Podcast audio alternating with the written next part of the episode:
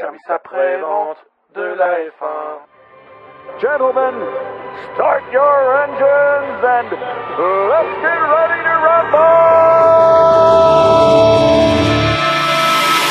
It's lights out and away we go. Verstappen gets an excellent start. Sebastian Vettel needs to cover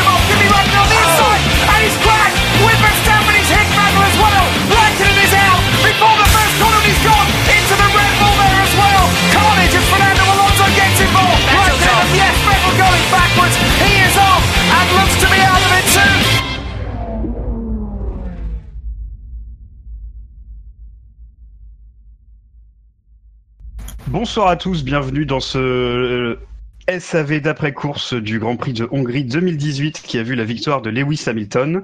Nous sommes le 30 juillet 2018, il est 21h08, nous n'avons donc absolument aucun retard, quoi qu'en diront les auditeurs.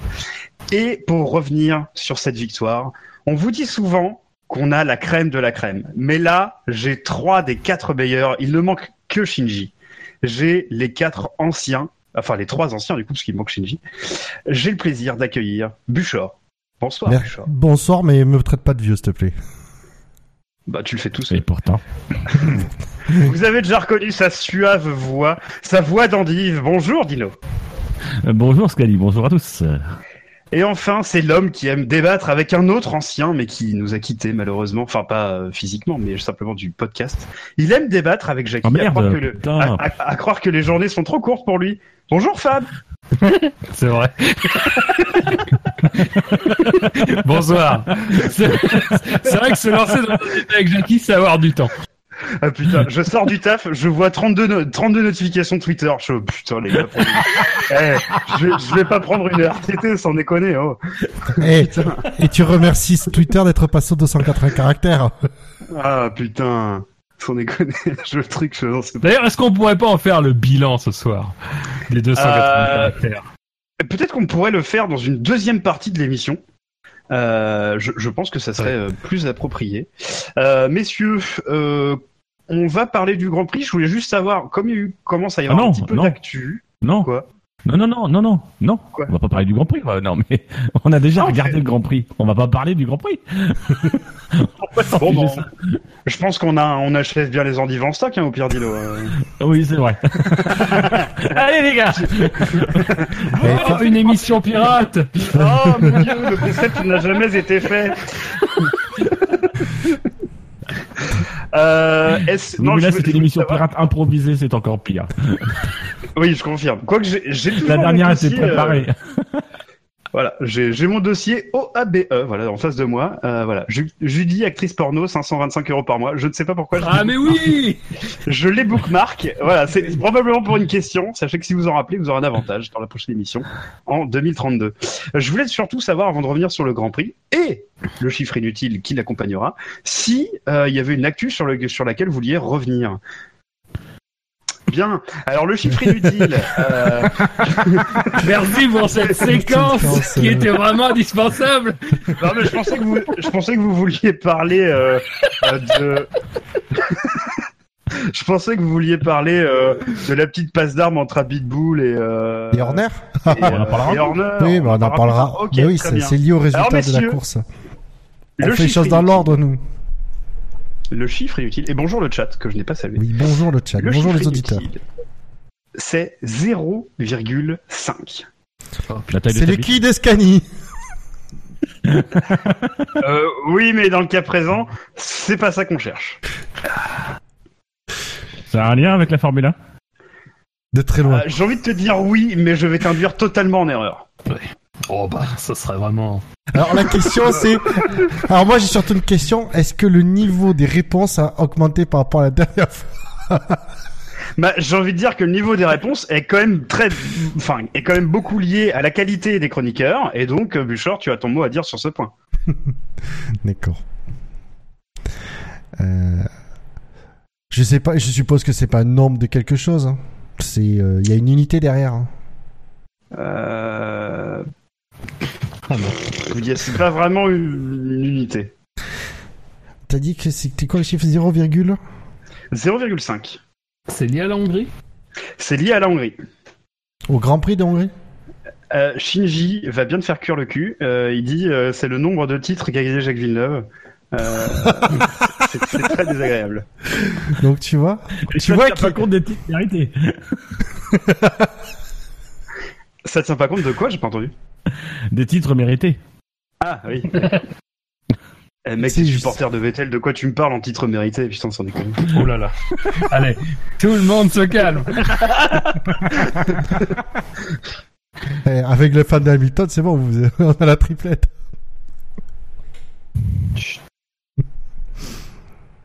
Euh, c'est lié à la, à- à la politique hongroise? C'est une conséquence d'une politique hongroise à une époque. Oh la vache. Ah, tu m'as dit, le, tu m'as reproché l'autre fois de faire des réponses de Non, merde. mais c'est bien, c'est bien. Est-ce que c'est lié au porno Oui. Je le savais. Ah. c'est vrai. Donc c'est la taille de ta bite. Non. En centimètres, en millimètres. Déjà, c'était très imprécis et en plus, ce n'est pas ça. La décimale, c'est. Euh, C'est un prix en c'est euros. au porno. Ah, je vais faire semblant de pas me souvenir de tous les noms des actrices hongroises que je connais. Et Scani fera semblant de lire une fiche pour te répondre?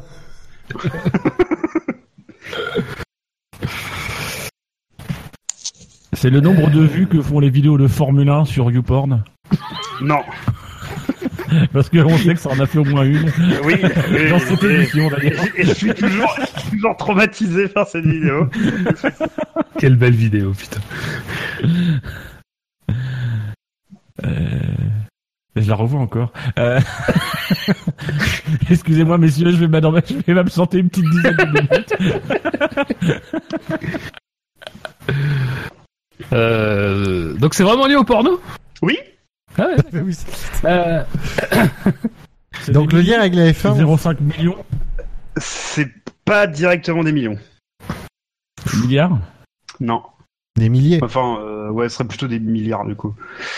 Ah, donc c'est 500 c'est la part millions, du quoi. PIB qui est liée à l'activité pornographique. Absolument. Excellente bravo. réponse de Fab. Bravo. Et Alors, j'ai trouvé qu'un chiffre de 2008. Je suis désolé, il est un petit peu vieux, mais en 2008, euh, parce qu'en fait, Budapest est la capitale européenne du porno. Alors, sachez que c'est un petit peu changé, mais je vais m'étaler un petit peu dessus.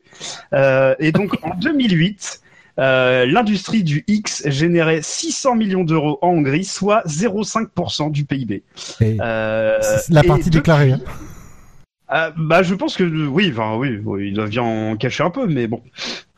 Et euh, sachez qu'en fait, euh, depuis, euh, Budapest est certes toujours la capitale, mais euh, il y en a de plus en plus de films qui sont tournés à Prague. Et là, c'est là où j'ai pensé à Dino. De plus en plus de films gays tournés par des hétéros sont euh, tournés à Prague. Euh, Ah. Voilà, il faut le savoir. Euh, Merde. Voilà, je. Oui, merde, oui. Je mets un lien dans le dans le chat sur un des articles dont je me suis servi. Chat fait, je cherchais à savoir, je cherchais à savoir si la politique. C'est pour ça que quand tu as parlé de politique, euh, tiens, je vous le mets dans le Discord aussi. Euh, si la politique de Viktor Orban, hein, qui est pour le moins conservateur, euh, avait changé un peu tout ça ou non, et j'ai pas trouvé de, j'ai pas trouvé d'éléments. Donc euh, voilà. Alors, il était facile. Ah mon putain, Ben, merci Fab de nous avoir épargné cette souffrance pendant trop longtemps. De rien. C'est un plaisir. Voilà, on a parlé porno, euh, porno et PIB, ce sont des sujets importants, comme le dit Mario sur le chat. C'est vrai. Porno et Là- PIB Oui, Ah, c'est en anglais, c'est pin in the butt. merci euh, Jackie et Michel. Bien messieurs, nous avons eu 56 votants, on va se, on va s'engouffrer dans, dans, dans, dans ce- Ah, tu t'arrêtes là? Bon, Je écoute, pensais qu'on était parti pour une Tu demi-heure. donnes moi. pas des bonnes adresses, des noms de. Bah oui, ah, euh, je crois qu'il faut pas qu'on le lance. Non, c'est dans l'after ça. moi, moi, je suis allé à Buda- les gars là. Je suis allé à Buda deux fois et euh, c'est une ville absolument superbe. Euh, les femmes, ils sont évidemment sublimes, mais c'est surtout une super ville. Enfin, sincèrement, c'est très très joli. C'est pas cher. Euh, si vous savez pas quoi faire un week-end, moi je vous invite à y aller.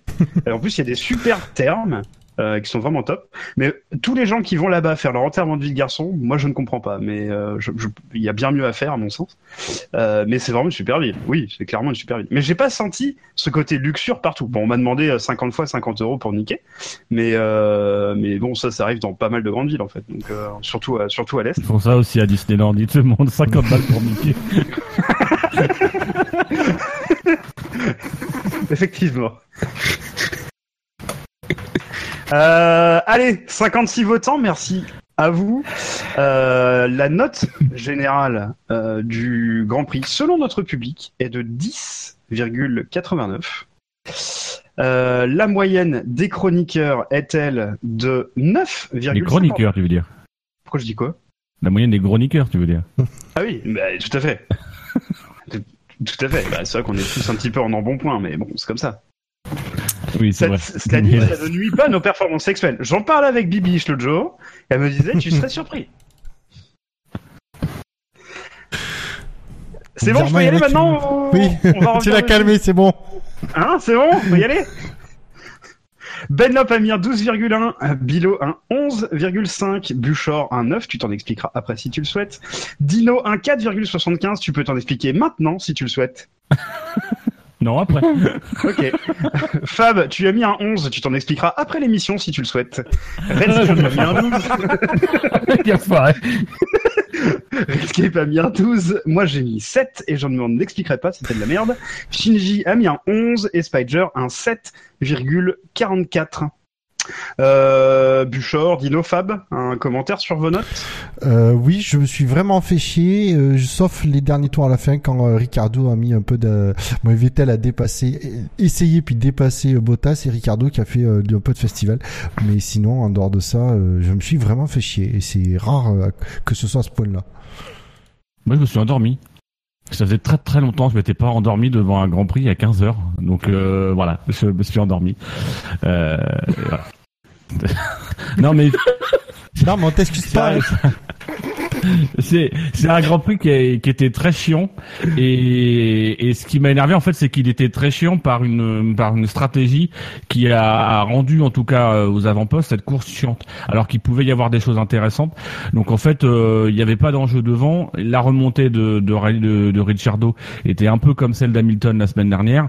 Donc moi j'ai vraiment rien eu dans cette course qui m'a même même Bottas en fait ça m'a plus énervé parce que je me suis dit putain c'est à ce moment-là que ça bouge un peu alors qu'il reste deux tours donc en fait j'ai vraiment mais j'ai trouvé le Grand Prix mais pourri mais à un point euh, incroyable Euh, alors, je, je vais pas vous dire que c'était un beau Grand Prix. Ça, je vais quand même pas non plus, pas non plus vous prendre pour des cons. Euh, mais disons que euh, j'ai trouvé qu'il y avait un peu plus de suspense en fait qu'on pouvait penser, parce qu'à un moment donné de la course, il n'était pas certain euh, que Vettel allait pas ressortir en pneu, en pneu ultra tendre juste derrière Hamilton, avec à peine quelques secondes à remonter. Euh, et, et mine de rien, pendant un long moment, euh, je je dirais bien 10-15 tours, Vettel était vraiment en position de pouvoir ressortir entre les deux Mercedes. Et j'ai trouvé que même si c'était une lutte à distance, et même si évidemment il y avait absolument aucun spectacle, enfin c'était pas spectaculaire, ben, il y avait au moins quelque chose, il y avait un intérêt euh, à ce déroulé de course là. Après Alors- je lui ai mis 11, hein, donc j'ai pas non plus. Je, je vais être honnête, Fab, c'est que moi, d'habitude, ce, ce suspense arrive à me tenir euh, un peu en haleine. Là, je l'ai même pas eu cette fois-ci. J'ai plus eu, en fait, je me suis dit, bon, j'ai vu le- l'avance qu'avait Hamilton et je Vettel, et Vettel, le, le truc, c'était bon, bah, est-ce qu'il va sortir devant Bottas ou derrière Bottas?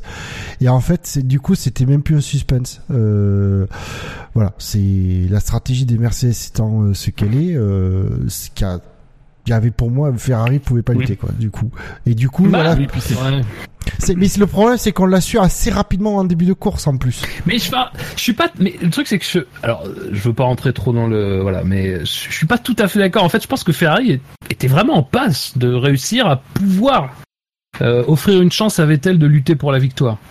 Et ça s'est pas joué à grand chose au final. On en reparlera, je pense. Euh, moi, j'ai mis 7. J'hésitais à mettre 2 euh, parce que c'est le nombre de virages euh, pendant lequel j'étais content de voir ce Grand Prix. Le premier, et puis dans le deuxième, Vettel a passé Raikkonen, et, et à partir de ce moment-là, on savait qu'on allait se faire chier. Donc, on en parlera après de ça, mais enfin, bon, moi, pour moi, c'était vraiment, mm, c'était vraiment extrêmement ennuyeux et nul. Et, et- et, euh, en fait, sur l'échelle du divertissement, c'était Jackie sur 20. Voilà. Si bien que ça. Jackie est très divertissant. C'est vrai. Mais Vache. quoi. C'était gratuit. C'était gratuit, mais Ah, c'était gratuit. ouais. mais, mais j'aimais bien. Heureusement qu'il sait Mais Jackie est là ce Ouais, soir. c'est ça. Heureusement qu'il Pourquoi pourquoi il fait la musique du Téléthon? Ah oui. Oh mon dieu.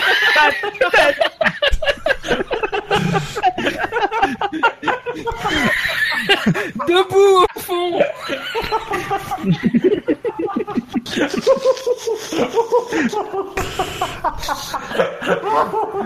Oh, putain. Ah, putain. Et après, c'est, en fait, je pourrais avoir fait une attaque extrêmement basse, mais largement pire après. Ah, ah oui, mais c'est dingue. quoi. Putain, cette gratuité, quoi. Putain. Oh putain, c'est ah, ça c'est chaud. Il est parti. Oui, oui, bah là on l'a perdu. Pendant que nous récupérerons euh, Dino, je, je, je voulais euh, avoir une pensée pour un de nos auditeurs. On, on dira pas le nom, mais on avait passé un, un message pour lui. Euh, parce que je fais le lien avec le Téléthon. En fait, je m'en sers pour faire une transition. Euh, il y a, oui, je sais, ça va. Euh, il y a, en fait, dans sa famille, voilà, ça, dans sa famille, il y avait un cas de, de leucémie sur sur un de ses enfants, et on avait relayé le message. Je crois que c'était en fin de saison dernière Ouais. de l'importance du don de moelle osseuse. Donc voilà, je, voulais réitérer le message parce que surtout qu'on a, enfin j'ai peu de nouvelles de cet auditeur et j'espère que que tout va bien ou du mieux que ça puisse aller en tout cas. Et donc euh, je vous invite à regarder euh, le site dondemoelleosseuse.fr. Euh, ça sert notamment à soigner les gens qui ont des leucémies ou d'autres d'autres maladies du sang. Voilà, je voulais pas péter l'ambiance, mais je, je voulais repasser ce message ce soir. Le cas très bien fait. Euh, Dino, je t'ai récupéré ou pas encore? Oui, oui, oui.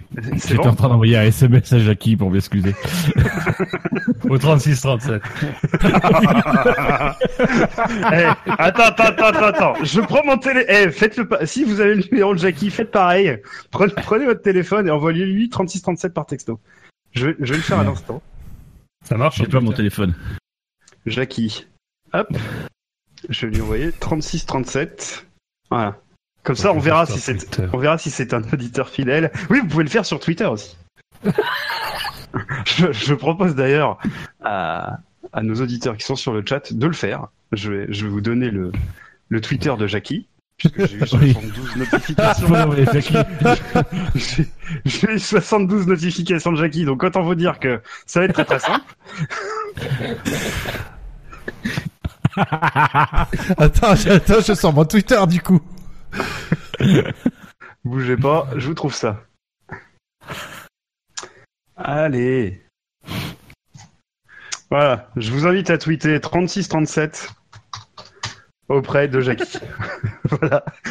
Alors pour nos auditeurs, c'est c'est J underscore Ratzenberger, E R-A-T-Z-E-N-B-E-R-G-E-R. Bah, il l'a mis. Euh... Oui, non, mais pour nos auditeurs qui nous écoutent en podcast et qui n'ont pas de chat. Oui, et si- Si, si vous écoutez ça dans un an, c'est-à-dire en 2019, faites-le quand même. C'est important. Le téléthon ne s'arrête jamais. Je crois qu'on vient de relancer, après le club 153, le club 36, 37.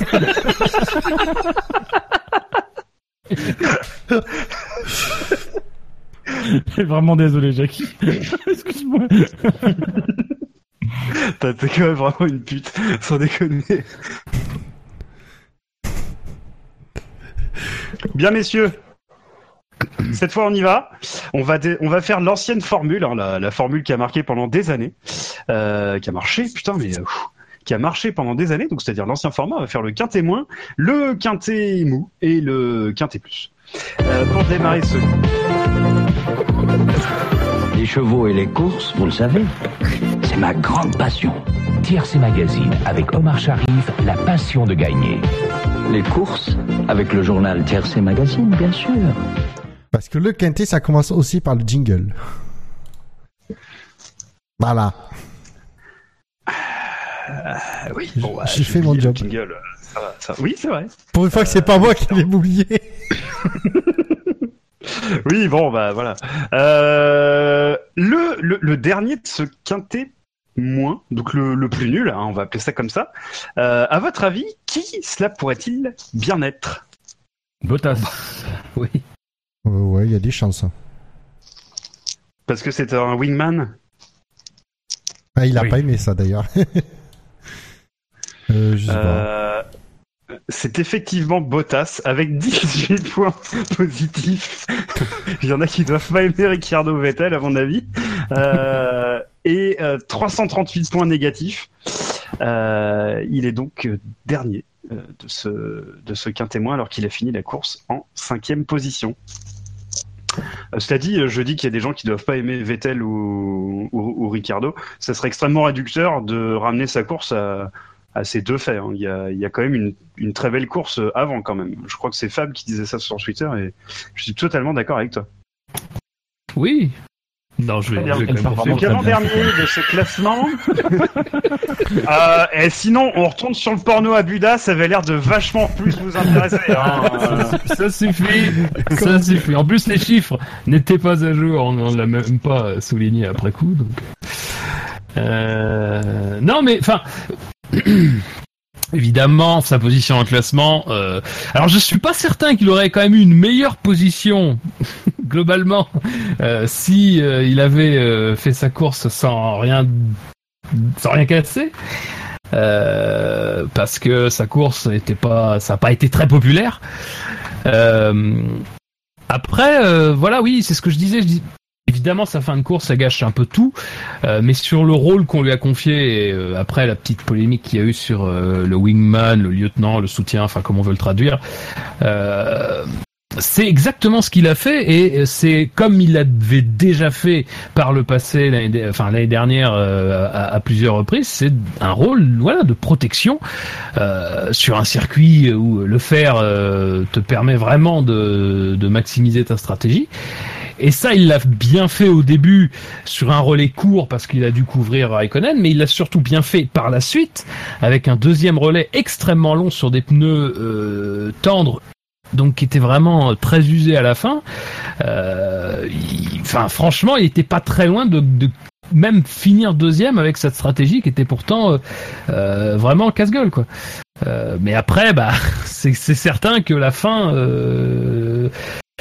La fin gâche tout, quoi. Mais dans son rôle, dans et c'est pour ça que dans ce qu'a dit Toto Wolff après, euh, je trouve que je trouve que lui, elle l'a mal pris. Alors c'est normal qu'il puisse le prendre mal, mais je pense que dans ce que disait Wolf, c'était pas dans le sens euh, c'est un numéro 2 statutaire quoi. C'est dans le sens c'est un numéro 2.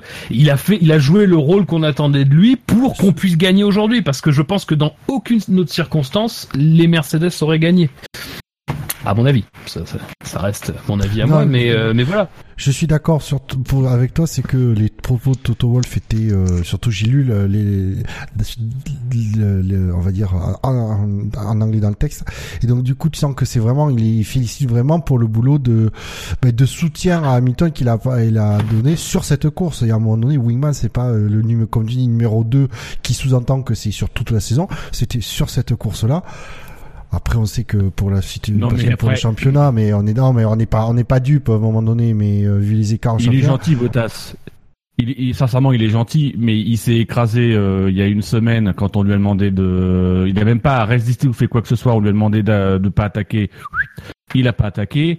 Il a lui-même fait une interview, je crois, euh, c'est, sorti dimanche, où il dit que euh, euh, il respectera les consignes et que euh, il est là pour, il est là aussi pour respecter les consignes.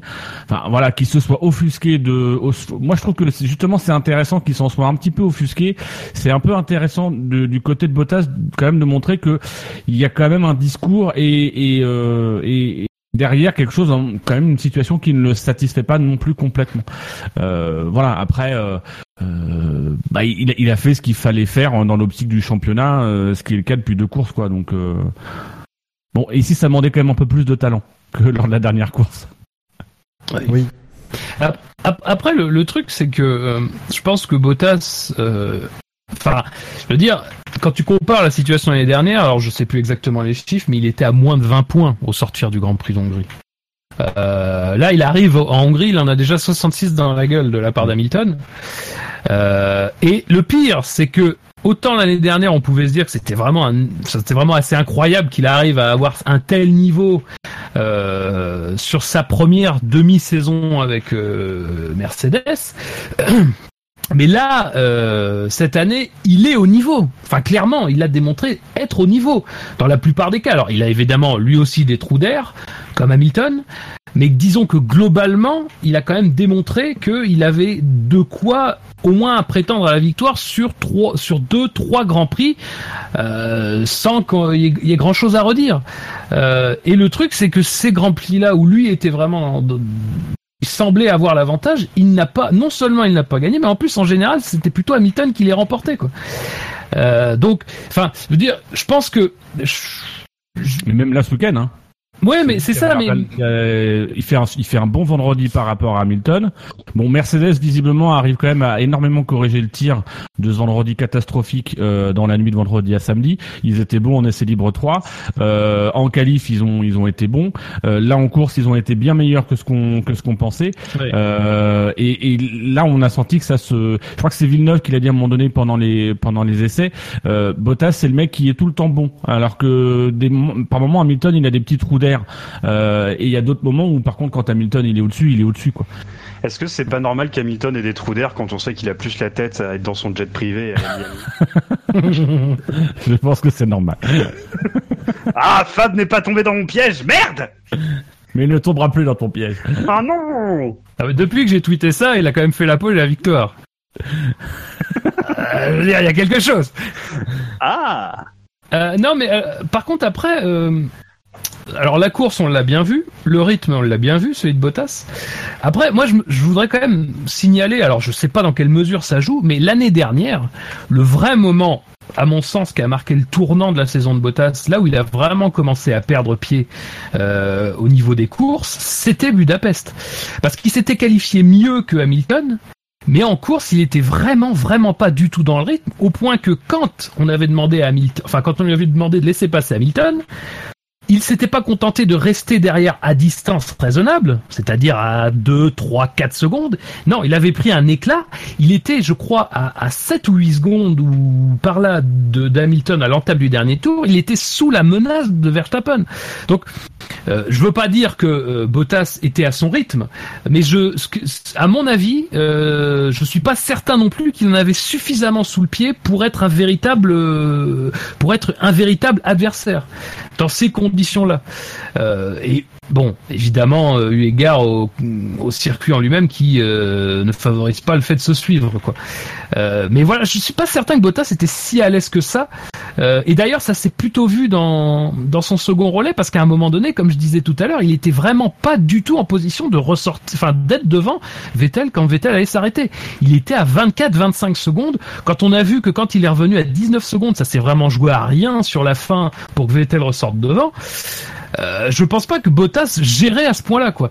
Euh, c'est surtout parce que Vettel à un moment donné a perdu énormément de temps dans le trafic, plus l'arrêt au stand, qu'il a réussi à sortir devant. Mais c'est pas tellement la course de Bottas qui l'a favorisé, quoi. Ouais, mais regarde, à un moment donné, euh, c'est ça qui m'a fait vraiment tilter parce qu'au début, je me dis, punaise, quand même, Bottas, il a dû vraiment, il est, il est pas du tout dans le même rythme que Hamilton au début. Et puis à un moment donné, Villeneuve, je sais plus, il fait la remarque en disant que Bottas, il en grosso modo, il se traîne le cul.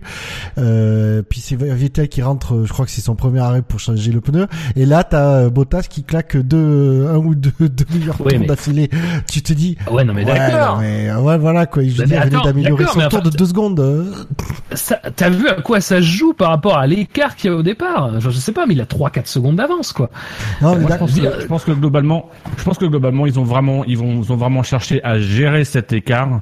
Euh, Il Oui. y, a, il y a une donne qu'il faut quand même rappeler, c'est que les pilotes, ils étaient obligés de mettre en termes de pneus, les pneus euh, au moins un pneu tendre ou un pneu médium, euh, et au, au- au moins euh, deux, deux jeux différents. Ce qui fait que quand Vettel lui part en tendre, il sait qu'il va devoir forcément sortir en ultra tendre. Donc ça veut dire que euh, tout le monde sait à ce moment-là que la stratégie va être assez claire, c'est que Vettel va devoir tirer son relais le plus loin possible pour finir en ultra tendre. Et donc du coup, je pense que le, la période entre les deux arrêts, l'arrêt de Bottas et l'arrêt de Vettel, c'est une période où euh, ce que cherche à faire Mercedes et Bottas, c'est garder un écart autour de 20 secondes, de manière à ce qu'au moment où Vettel rentre, Bottas puisse mettre l'accélérateur et derrière faire la différence et rester devant. Parce que si si Bottas continue sur un bon rythme et euh, et entre guillemets à, à, à 10 secondes de Vettel ça veut dire que Vettel en sortant descendre va pouvoir se rapprocher de Bottas et du coup par conséquent se rapprocher d'Hamilton. Donc je pense que vraiment la stratégie c'était tout le long de la course d'essayer de faire en sorte que, que, que Bottas soit soit soit virtuellement toujours devant euh, devant euh, comment s'appelle euh, Vettel et que le moment où, où l'écart est passé au-dessus de, de la de la des 21 secondes qui étaient nécessaires au, au stand c'était un moment aussi je pense pour un peu plus gérer le train et gérer le rythme etc pour avoir les ressources nécessaires pour pouvoir ensuite réattaquer et se remettre juste devant euh, devant Vettel même si ça a été très chaud puisqu'on a un arrêt au stand de Vettel qui est catastrophique et qui aide bien pour le coup euh, à rester devant euh, devant lui. Moi, c'est ce qui m'a vraiment frustré dans cette course, en fait. C'est, c'est effectivement de la part de Bottas, ça, ça demande beaucoup de compétences et d'agilité parce qu'il faut le faire, de se mettre sur un rythme, euh, de, de, de, de réussir à, à garder euh, un pilote qui est normalement plus rapide euh, derrière. Euh, moi, ça, ça m'a L'année dernière, ça m'a pas fait chier, alors que c'est le- c'est fondamentalement la même chose. C'est-à-dire que l'année dernière, on a Vettel qui a un problème, on a Raikkonen qui joue le parfait wingman derrière, qui retient tout le monde et euh, qui gèle les positions. Euh, là, c'est strictement la même chose, sauf que la différence, c'est que l'année dernière, il y avait de la dramaturgie. Il y avait effectivement le fait que bah, Vettel, il avait des problèmes. Alors que là, en fait, ça a été dès le départ et euh, c'était fait pour que le leader euh, s'en aille et que il lui assurait la victoire. Moi, c'est ce qui, en fait, ça m'a semblé écrit dès le début, c'est ce qui m'a fait sortir. Moi, c'est ce que je retiens essentiellement de la course de Bottas, quoi. Et c'est un peu dommage parce qu'effectivement, il faut des ressources pour réussir à faire ce qu'il a fait. Moi, j'aurais bien aimé voir la course de Bottas euh, avec Raikkonen et les mêmes pneus au cul, parce que là, mine de rien, il garde Vettel, mais Vettel, il est sur les pneus jaunes, quoi. Euh, je dis pas que c'est plus facile, mais euh, quand même, il y a, il y a un avantage euh, clair. Mais le, il y a, alors, le problème, c'est qu'on va parler, euh, mais euh, disons que Bottas, là, il a la, la chance qu'il a eue, et euh, c'est que il s'est retrouvé euh, après de, le, le deuxième virage, c'est qu'il s'est retrouvé avec Vettel au cul, en tendre et pas euh, avec Raikkonen en Ouais. super tendre, bah, en ultra tendre même. Donc, euh, Mais on garde, on garde ça pour quand Ouais. ce sera le tour de Vettel, si Mhm. vous voulez bien. Est-ce que vous avez d'autres points à dire sur Bottas? Euh. On peut dire que c'est... euh, Ah ouais, non, allez, je le garde parce que c'est mon fait marquant. Euh, Les pénalités, peut-être, enfin, les- l'intervention Oui, des commissaires. C'est Ah, ça, bah je, voulais, je voulais aller sur la, sur la fin en fait, parce que du coup j'ai commencé par dire qu'il fallait pas retenir que la fin, mais il faut quand même qu'on en parle euh, sur le fait que donc il, il harponne euh, légèrement Vettel, euh, puis ensuite il harponne légèrement euh, Ricardo, n'est-ce pas? Noralie, tu- est-ce que c'est pas un petit peu les prémices de ce que vont être euh, les courses de F1 2018 euh, pour le SAV finalement? oui, totalement. Ça va ressembler à ça. Hein, euh, Ouais, freinages- Ça ressemblait pas déjà à ça Euh, si, mais, mais c'était sur F1 2017, dis donc. Eh oui. Avec des 360 degrés en plus, des passages derrière, etc. Oui, mais nous, on n'aura pas des étoiles dégueulasses en CGI et des euh, euh, Push Now euh, Valtteri ou je sais pas quoi, ou Hammer Time euh, pourri du cul là. non, non. Alors, j'espère par contre que nous, on fera pas du boulot aussi bâclé que ça, parce que nous, au moins, quand on harponne un mec, le mec il repart pas quoi. C'est vrai, Sans c'est aussi un déconner. coup au mur et on en parle plus. non, après sur le, alors l'accro, le premier accrochage donc avec euh, Vettel, euh, ben, alors il y en a, on peut dire que Vettel est un peu en partie responsable parce qu'il il plonge à la corde, mais je veux dire euh, pour lui Oui, le dépassement il était acté quoi. Pour, clairement il était acté, il, il prend le virage normalement. Ah, pour défendre un peu aussi c'est la ligne intérieure.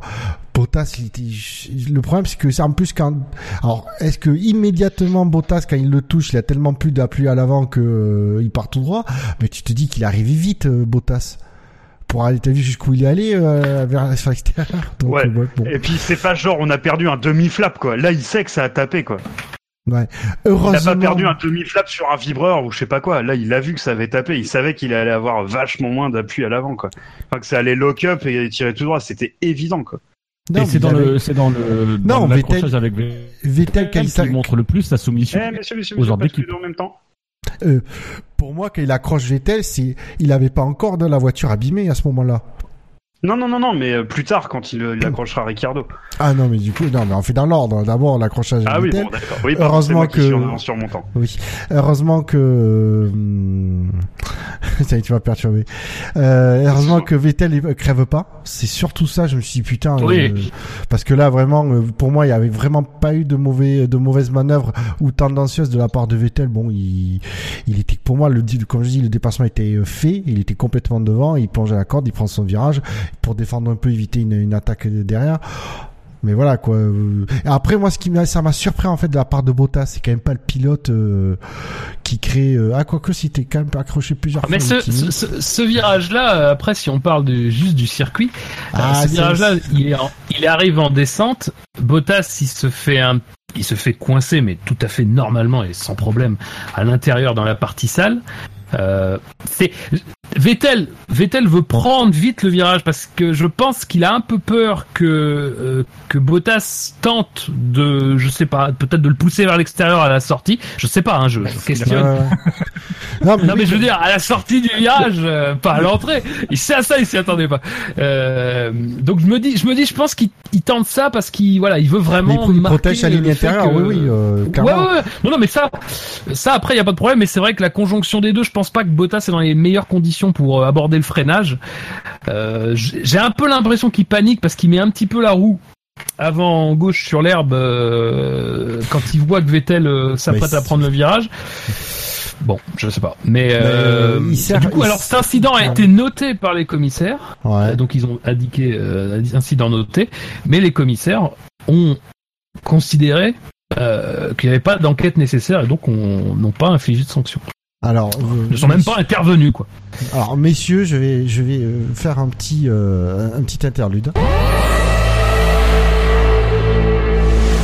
Le que c'est pas possible. C'est pas possible ça. Ça c'est un, un- non mais c'est inconcevable. Alors, c'est surtout, alors sur cet aspect-là, sur cette, euh, cet incident noté et qu'il n'y a pas eu de suite, là où je mets vraiment le drive-through, je reviendrai sur ça, mais là où je mets vraiment le drive-through, c'est que Charlie Whiting, après la course, a manqué vraiment une occasion de fermer sa grande gueule de merde, en disant que de toute façon, si Vettel avait crevé, ça n'aurait pas changé euh, la, la, la pénalité, le, le fait qu'il n'y ait rien. Donc sur ce coup-là, il aurait dû fermer sa gueule, c'est tout.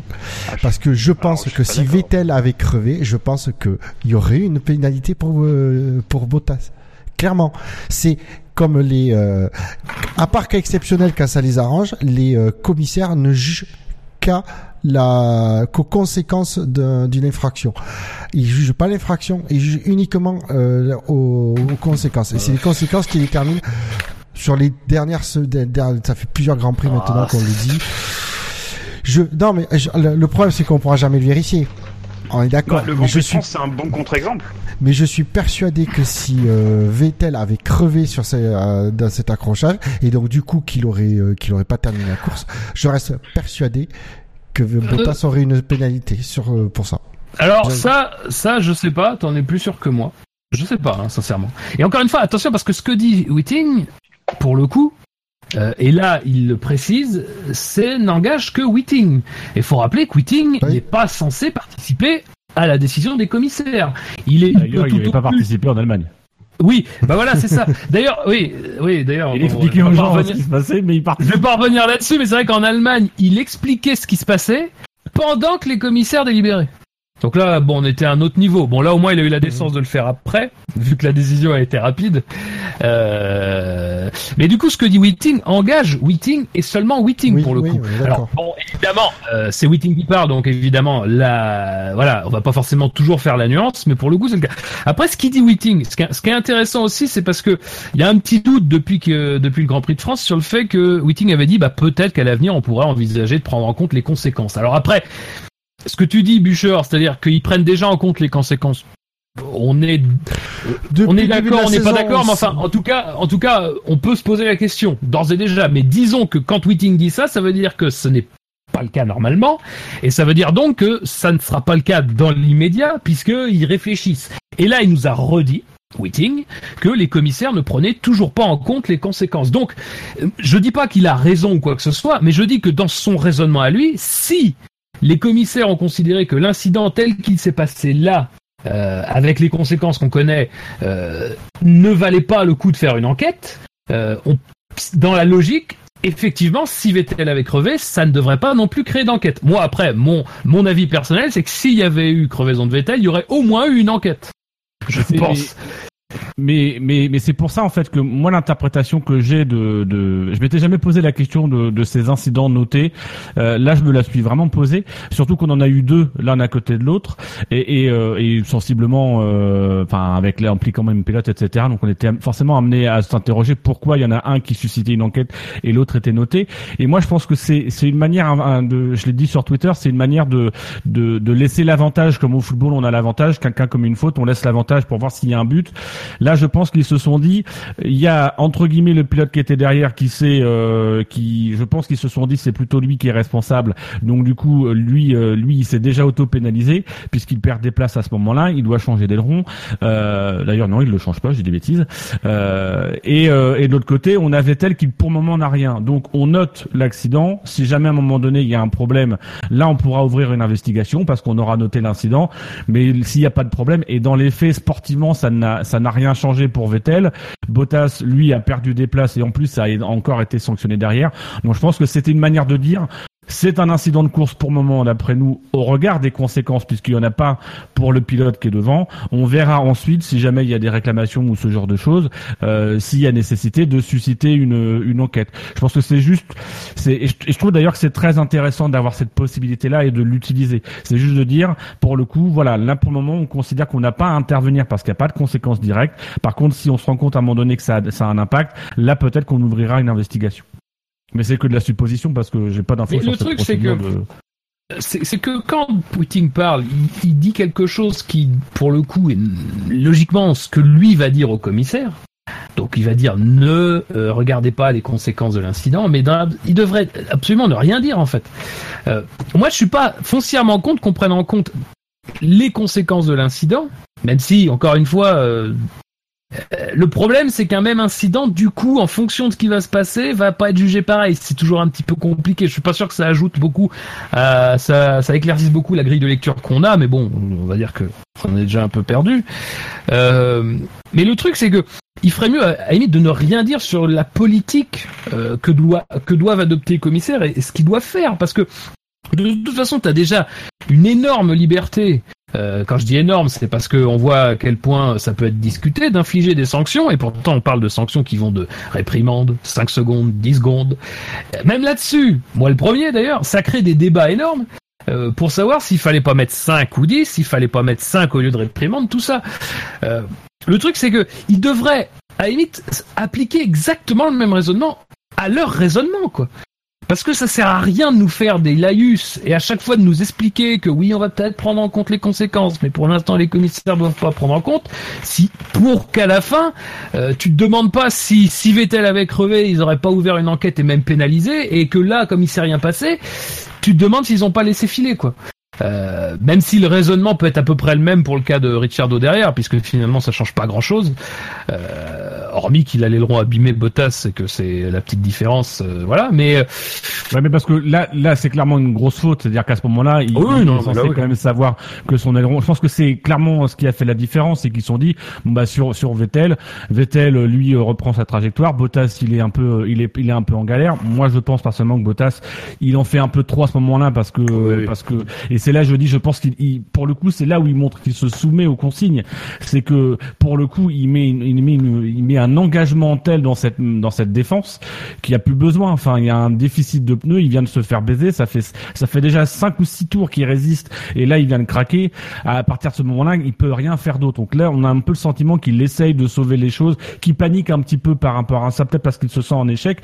Alors que non il a fait son boulot. Il a il a permis il y a 20 secondes d'écart entre euh, entre Vettel et Hamilton il a permis, euh, il a permis à Hamilton de, gagner la course. Donc voilà, il a fait son boulot, mais à ce moment-là, je pense que lui, il se, remet peut-être, euh, Enfin, ça va très vite et il doit se dire putain merde j'ai échoué. Il essaye de corriger le truc. Je pense qu'à ce moment-là, les commissaires se disent bon bah c'est effectivement comme tu disais Fab, des choses plutôt partagées. Là où l'incident avec Ricciardo, il y a beaucoup moins d'excuses parce que il le prend vraiment de côté, que euh, euh, là il est quand même censé savoir que ses pneus sont morts, enfin avoir pris conscience que ses pneus sont plus ou moins morts, que Ricciardo est bien plus vivace euh, derrière et qu'en plus il a il a moins d'appui. Donc je pense que c'est ça qui fait la différence. Et pour le coup, quand on compare les deux incidents, moi ça me paraît pas, euh, ça me paraît logique en fait. L'ensemble du raisonnement me paraît logique et j'ai rien à contester. Ah mais moi je conteste pas la décision. Je contestais le fait que je disais juste que Wittig aurait dû fermer sa gueule après le Grand Prix. C'est tout. Ah oui non mais oui non mais après moi je, je parce que j'ai pas encore donné mon avis en fait sur l'incident.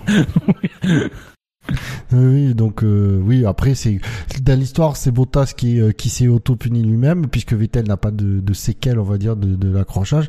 Donc effectivement, tant mieux. euh, la pénalité se l'est auto infligée sur ce coup-là, euh, surtout que Bottas, voilà, c'était pas un attentat. Après, par contre, sur le deuxième, par contre, là, Attends, juste, juste sur Oui. le premier, juste, euh, on l'avait déjà dit il y a deux ans quand euh, les commissaires avaient décidé de pas sanctionner, enfin de pas ouvrir d'enquête sur le tout droit de Hamilton au premier virage au Mexique, considérant et sachant qu'il avait ralenti une fois qu'il était revenu sur la piste. Ça avait fait un grand débat parce que Verstappen lui s'était fait pénaliser pour quelque chose qui était plus ou moins similaire. On peut, on peut en discuter.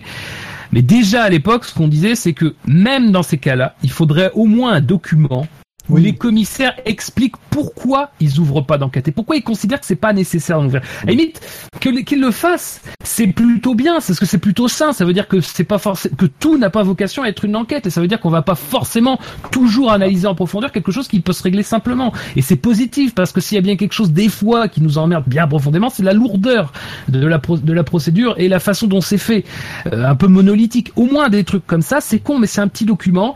Tu donnes ta justification et on en a le cœur net. Là aujourd'hui, on est obligé de se contenter des explications de Whiting qui n'était pas dans la salle quand ça s'est décidé. Alors certes, il a certainement raison dans le raisonnement et c'est certainement quelque chose comme ça qu'on aurait eu sur le papier. Mais c'est dommage de ne pas l'avoir parce qu'aujourd'hui, il y a un climat depuis quelques courses de suspicion. Il y a un climat de suspicion qui est entretenu maladroitement par un certain nombre de personnes, à commencer par Mercedes, Hamilton, Wolf, euh, et que dans ce climat-là, il serait bon d'apaiser les choses en expliquant. Alors ça, tu ne convaincras pas en expliquant les plus fervents, les plus passionnés, ceux qui n'ont absolument rien à foutre de la, de la vérité, ou même qui de toute façon considèrent que euh, ça ne sera pas sur ces motifs-là que seront prises les décisions, mais au moins, tu aurais quelque chose qui permettrait de te raccrocher, quoi. Tu aurais quelque chose qui te permettrait de dire, tiens, voilà, c'est pour ça que ça ne s'est pas fait. Mais là, aujourd'hui, on se contente des explications de quelqu'un qui n'était pas présent, quoi. Mais c'est surtout, ça leur Après, permettrait. Nous, ce qu'on- après, ce qu'on, excuse-moi, Dino, juste, je fais, dis- je fais vite. On, on, on reproche en fait, le, comme c'est pas les mêmes commissaires d'une course sur l'autre, qu'il y ait des inconstances de, de trucs. Donc ça permettrait surtout d'avoir ces, ces documents, ces, euh, comme tu dis, de constituer une base de, euh, on va dire, de, de, de de connaissances, de, de, de, de, de, justifier de, de décisions passées qui permettraient au- à chaque fois un, un nouveau Grand Prix au- à ceux qui doivent Oui, mais ça, la ils décision. l'ont. Sauf que si c'est pas noté, sauf, que- sauf que Mais s'ils ils ont ont pas fait le document, c'est pas noté. L'histoire Voilà, d'Hamilton, les mecs ils savent plus pourquoi les, il a la justification, pourquoi il n'a il y a pas eu d'enquête. Là, au moins ils pourraient le dire. Ah, effectivement, parce que si on retrouve le même cas, les mecs ils disent bon, on va pas se poser trop de questions. On se retombe dans exactement dans le même cas que que Hamilton à- au Mexique. Bah non, c'est pas la peine. Et on peut ressortir en disant ben voilà, euh, ça a déjà été jugé, ça a déjà été estimé. On estime la même chose, on, on reste sur la même ligne. pof. et tu restes et tu justifies au moins de mais la constance en plus. C'est, ça- c'est, c'est, il faut d'abord euh, un, peu démystifier les choses. Il y a quand même malgré tout une certaine, il y a d'abord une, une inflexion euh, de, de la manière de- d'aborder les pénalités. Euh, il y a, il y a aussi, il faut le reconnaître, je pense que Fab, tu l'as montré sur Twitter à plusieurs reprises, une certaine constance aussi dans, les pénalités. Euh, on n'est pas sur des trucs euh, obscurs. Après, l'inconvénient, c'est que euh, on, on est, ça fait des années qu'on milite pour qu'il y ait, il y ait effectivement une traçabilité, que, on- que les commissaires s'expliquent sur leurs décisions, etc. Après, l'inconvénient, c'est que dans le même temps, on veut aussi, et moi je me rappelle des missions, il y a, c'était avant que je, je quitte le SAV et que je revienne, donc ça date un peu, où on demandait à ce qu'il y ait un- un- une appréciation de, de, de la sanction qui soit aussi plus humaine, où on tienne un peu plus, qu'on prenne un peu plus en compte euh, bah, le fait que ce sont des hommes qu'à un moment donné qui sont sur piste, euh, voilà, et qu'on prenne un peu plus aussi en compte les, les circonstances.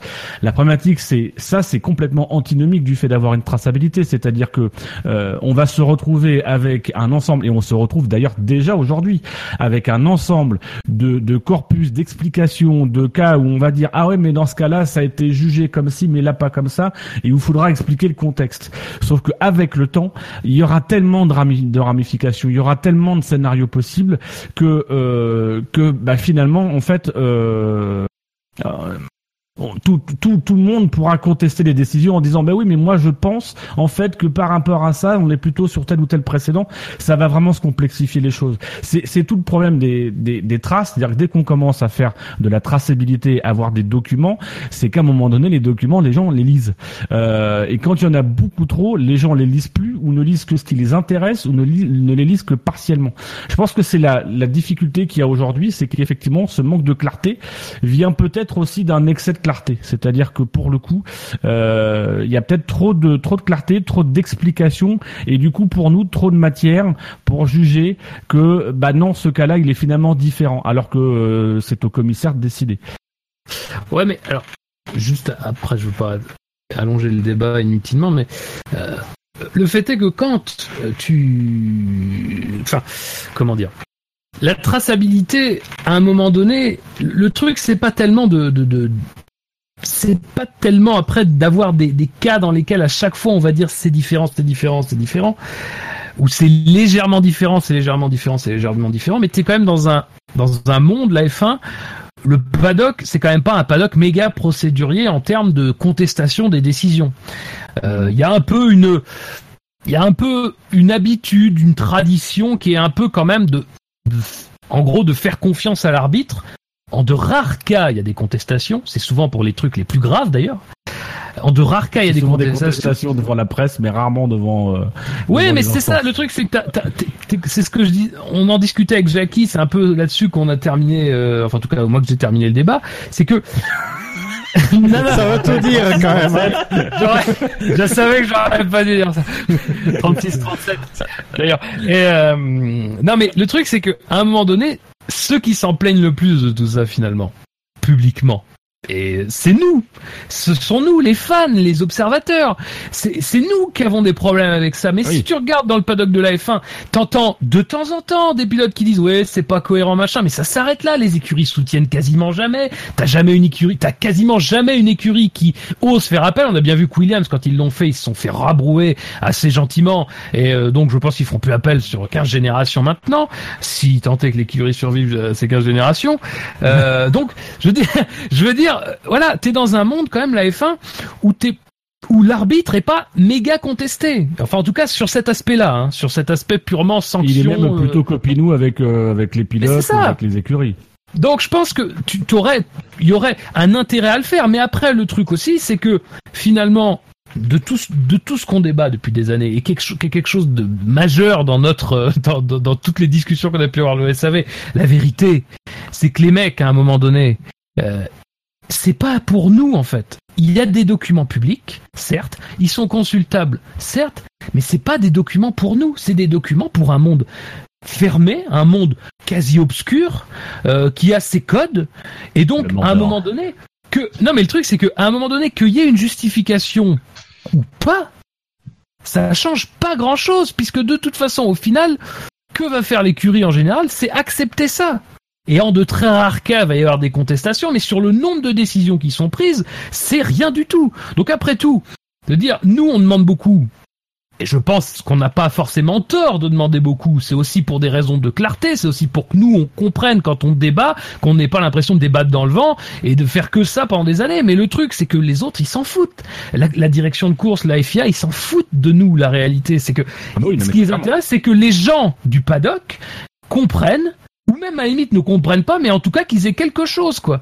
Et voilà. Et effectivement, enfin, une fois que t'as assimilé cette vérité, tout de suite ça passe beaucoup mieux puisque finalement, toi t'es là, t'es content d'avoir tes petits papiers. Alors des fois t'as une explication longue, des fois c'est un peu court, tu te dis pourquoi c'est court alors qu'avant c'était long. Mais voilà, mais la réalité c'est que ce monde de la F1, il s'en contente très bien de tout ça. Et finalement, euh... Ben, oui, se, bat, on se bat contre des moulins quoi. C'est là, où je serais pas d'accord avec toi, c'est que je, pense qu'effectivement les justifications elles sont faites pour nous, c'est-à-dire que euh, je pense que c'est un peu c'est un peu donné à manger au cochon, c'est-à-dire euh, voilà on vous explique comment on fait les décisions parce que parce que vous le demandez. Après quoi qu'il arrive euh, ils font ce qu'ils veulent et effectivement dans le microcosme il n'y a jamais de contestation. Euh, là on a vu effectivement que la pénalité euh, infligée à Hamilton n'a pas vraiment vraiment fait débat, a pas été retraité et compagnie. Donc voilà, cha- chacun gère. Moi, c'est, c'est, je trouve qu'en fait, le, en termes de, de, de gestion aujourd'hui des sanctions, euh, le, le- chantier principal, et je pense que ça va dans ton sens, le chantier principal qui qu'on évoque depuis des années mais qui n'est, n'est jamais traité, c'est la professionnalisation des commissaires, qui, rappelons-le, sont des professionnels de la FIA, sont des responsables d'instances dirigeantes ou ce genre de choses, mais ne sont pas des gens qui sont formés, qui connaissent les arcanes du règlement ou qui ont des automatismes. Je pense même que Charlie Whiting lui-même n'est pas non plus hyper euh, vigilant euh, sur l'application du règlement et que aujourd'hui ce qui manque c'est ça. Maintenant la réalité c'est que dès qu'on commence à appliquer les règlements strictement, les fans gueulent parce qu'il y a trop de pénalités ou que les pénalités euh, euh, elles devraient pénaliser l'équipe mais pas le pilote ou ce genre de choses. Donc en fait c'est c'est on aura toujours ces débats je pense aujourd'hui sur euh, sur les sanctions. Eh bien, je propose de refermer le débat. Je pense qu'on en a fait assez sur ce sujet. Et puis, il nous reste quand même 19 pilotes hein, à, À caser en deux heures. à, à passer mais en bon. Il y a, Il, est, il y a- il est 22h03, on va peut-être... euh, hein. Ouais, mais il y en Il y en a certains dont on se fout quand même. ouais, il y en a 15 ou 16, ça va aller vite, hein. À, pro- à propos des mecs dont on se fout, euh, Lance Troll est, à- est donc deuxième de ce qu'un témoin, avec zéro euh, vote positif, euh, 142 votes négatifs, euh, ce qui fait moins 142 évidemment. Euh, il avait fini la course 17ème et il est donc 19ème de ce classement. Suivant. Voilà, voilà. Non mais bon après, euh, bon il prend 142 points négatifs. euh, Non, mais de toute façon, soyons honnêtes. fait. En ce moment, dans la famille Stroll, il y a que Lawrence qui nous intéresse. C'est clair. Lawrence et est-ce qu'il va garder cette putain de couleur rose sur la Force India? C'est tout ce qui compte. Ah oui, c'était vraiment le débat qui agite le paddock. Ouais. Et ta sœur, elle agite le paddock à toi là Non, le Je popotin. Mais Non mais elle a une belle livrée rose aussi.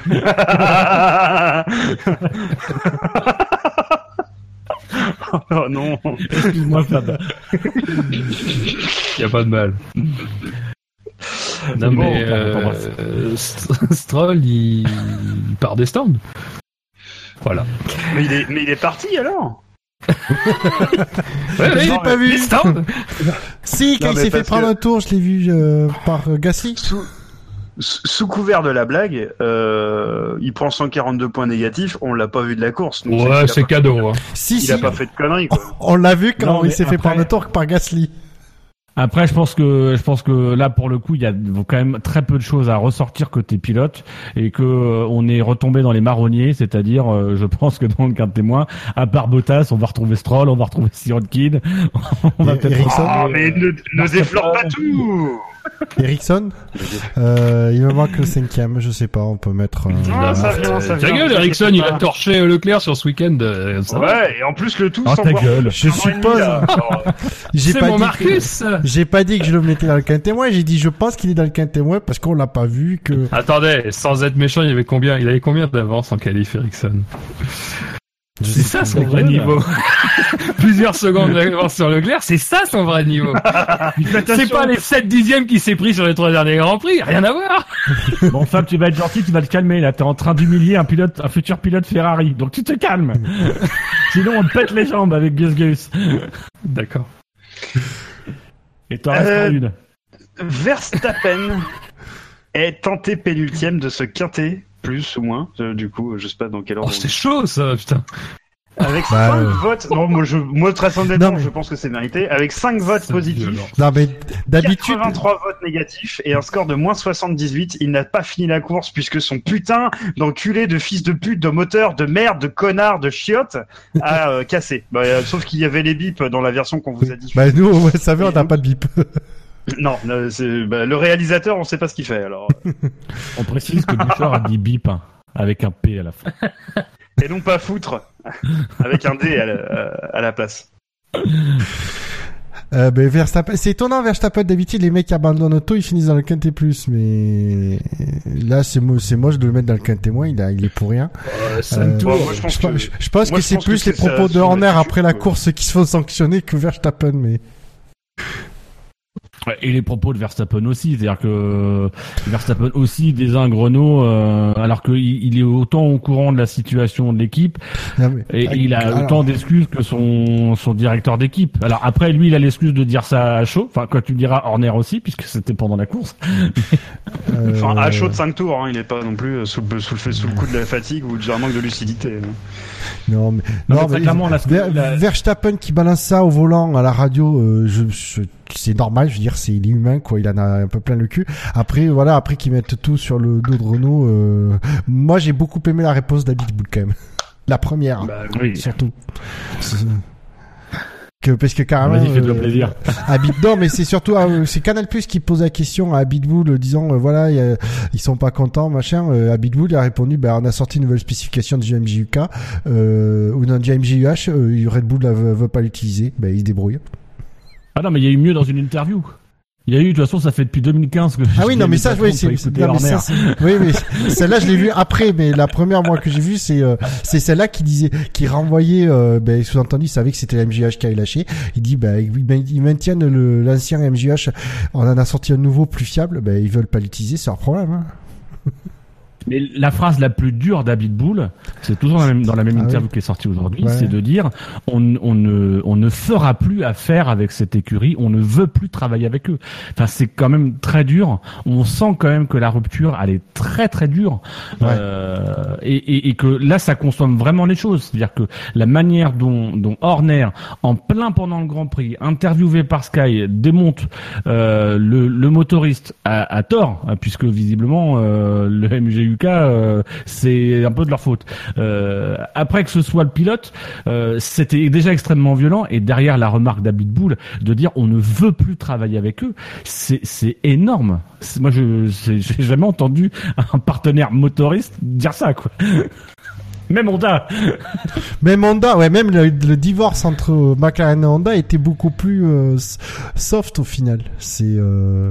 pourtant McLaren ils en ont balancé. Ils, ils, fois signé avec Renault, on s'est dit. euh, Peut-être peut-être que Renault aurait dû, inventer, euh, aurait dû inviter euh, Amazon euh, à leur rupture. hein. Si vous avez vu le, si vous avez vu Grand Prix sur Amazon Prime, où euh, McLaren, euh, on a l'impression qu'il faut appeler en urgence l'équipe de l'équipe de Amazon euh, qui tourne le, le, le reportage pour voir le moment où la décision sera prise. C'est assez surréaliste ce passage-là de la série. Oui, dans l'hôtel à Singapour. Oui, voilà, absolument.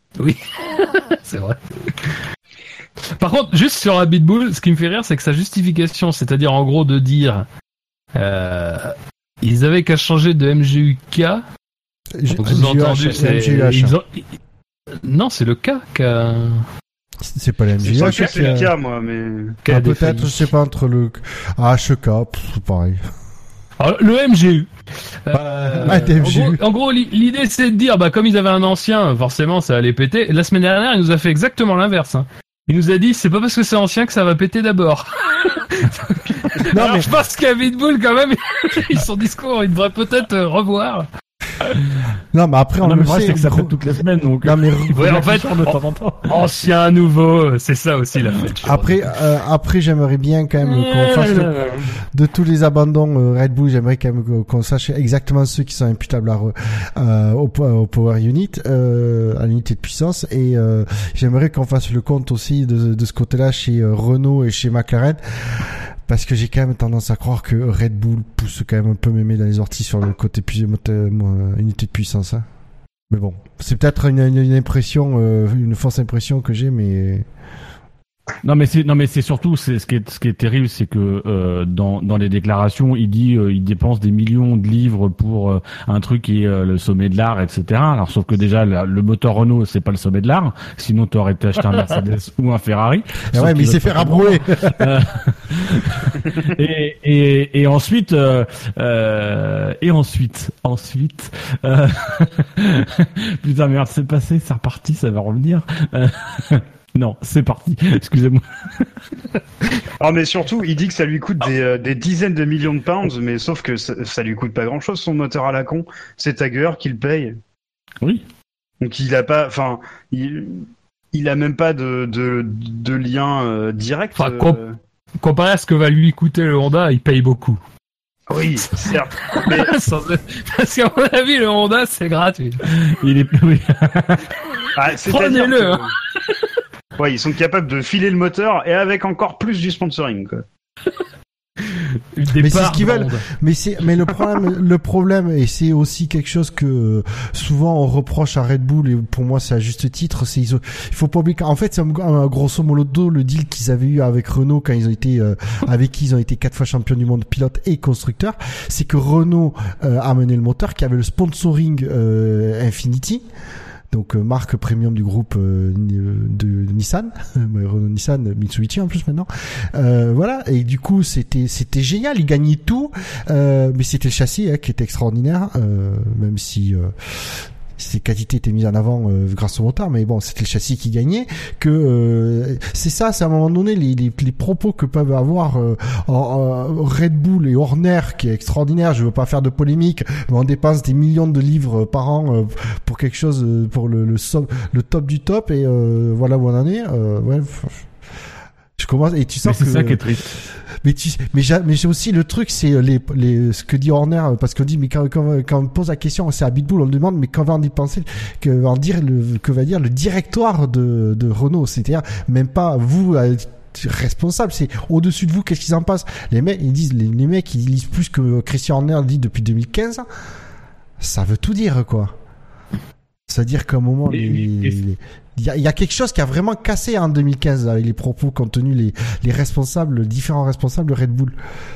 C'est hallucinant, hein Moi, c'est ça que je trouve triste en fait, c'est-à-dire que euh, ça a été quand même euh, Red Bull Renault, ça a été une putain d'association, Euh, ça a très bien marché, c'était, il y avait vraiment une synergie et de voir où ça en est aujourd'hui.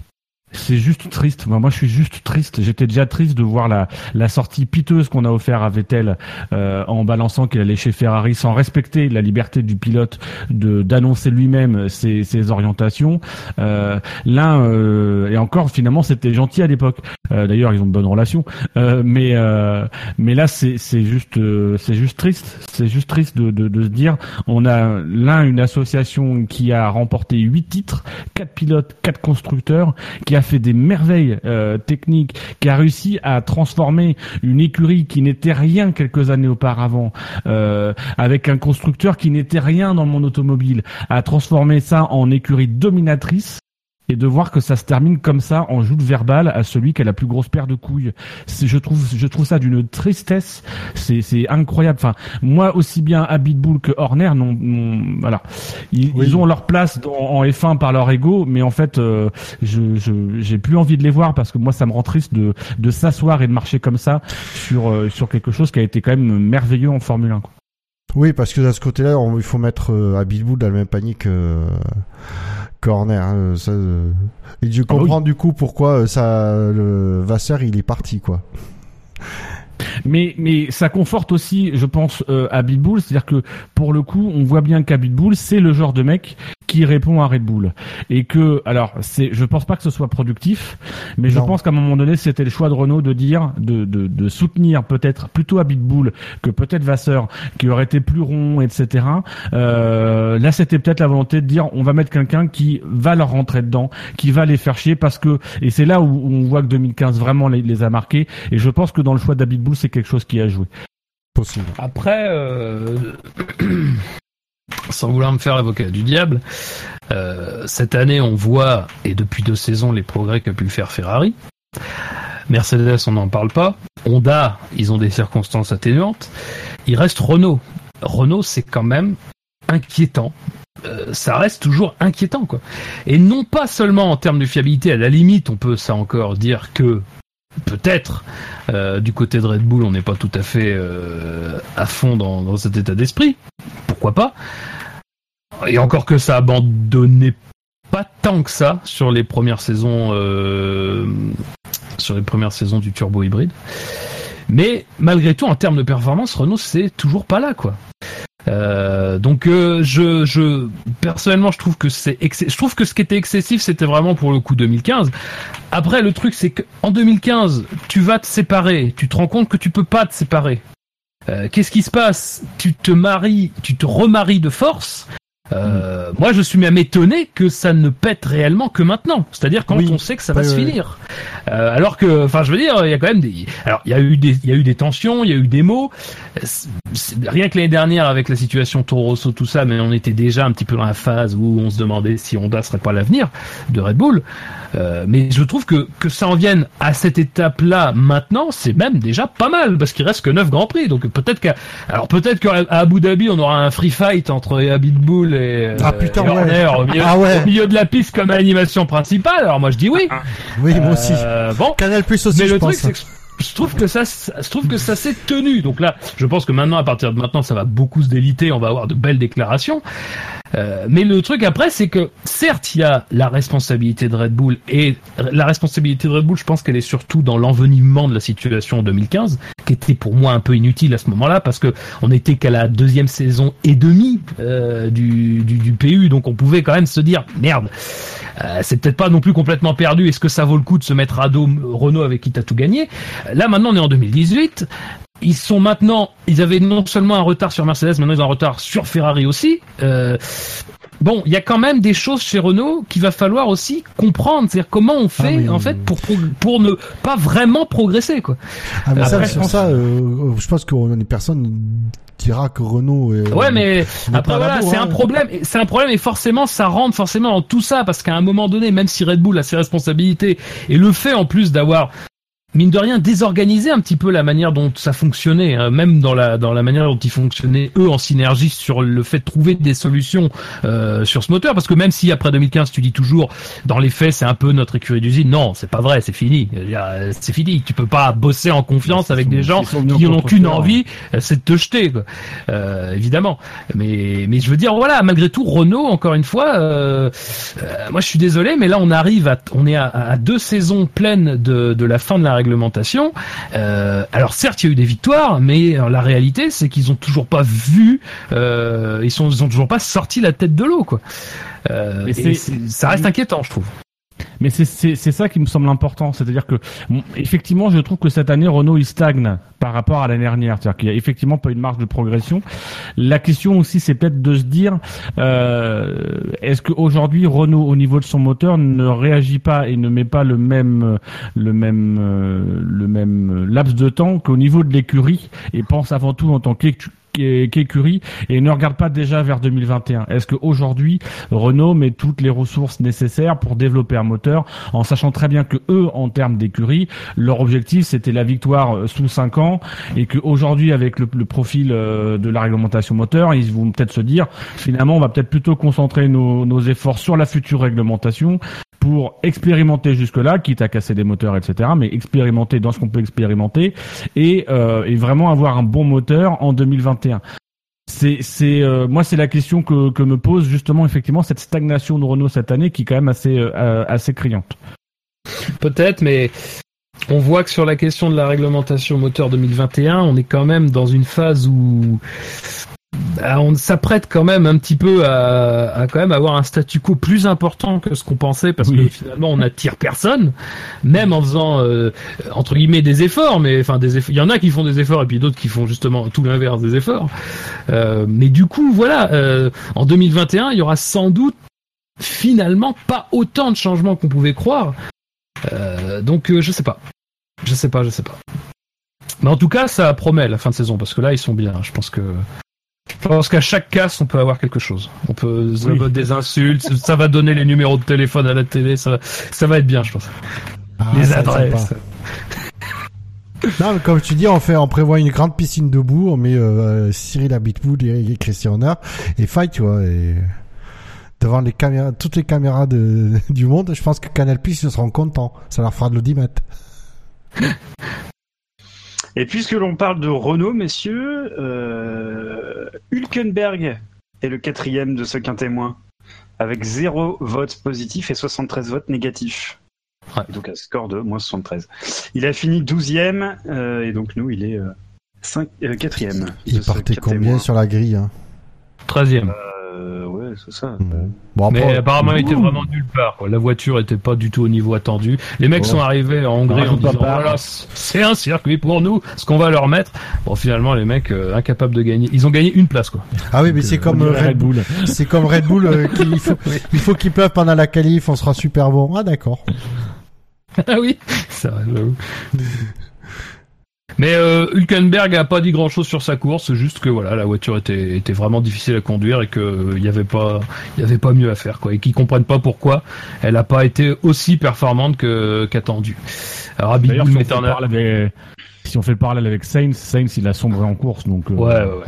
Mais apparemment, ce qu'il disait, c'est vrai qu'on en a pas parlé tout à l'heure pour Mercedes, mais on y, reviendra peut-être tout à l'heure, mais il, il disait qu'ils avaient fait un pari un peu trop conservateur euh, au moment du départ en mettant les, les tendres, justement. Euh, là où c'est vrai qu'on a vu que finalement, bon an, mal an, les, les ultra tendres n'étaient pas si dégueulasses que ça. Euh, voilà, bon, ils pointent ça du doigt après, euh, c'est compliqué quand même. Hein. Mais clairement, Renault c'est décevant euh, et notamment vis-à-vis de Haas, quoi. Qui, alors pour le coup, Haas c'est vraiment tout l'inverse. Ils arrivaient vraiment pas du tout confiants, quoi. Euh, limite, c'est marqué un point, c'était bien, quoi. Euh, donc bon. Eh Étonnant. bien, le mieux à faire dans ces cas-là, c'est de passer au suivant, puisque c'est Ouais. un pilote euh, pour lequel vous aurez probablement plein de choses à dire. C'est Sergei Sirotkin. Le suivant. Avec 0 votes positifs, 64 votes négatifs. Euh, ben, il, a fini, euh, il a fini devant son coéquipier. Voilà. Et ça, c'est, ça, c'est bien, j'imagine. Euh, donc Sirotkin, qui, au contraire de Sainz, n'est pas l'avenir de la F1, manifestement. Ouais, bon après c'est Williams, hein, c'est pas la Finir de devant un Lucas. Canadien, c'est pas glorieux.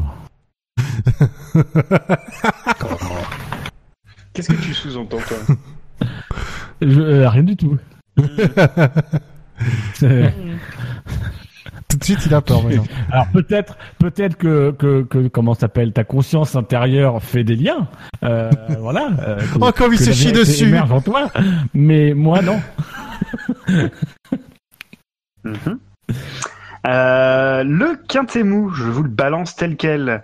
Paf. Ericsson, Perez, Grosjean, Leclerc, Hartley, Ocon, Sainz, l'avenir de la F1, Van Dorn, Magnussen et Fernando Alonso.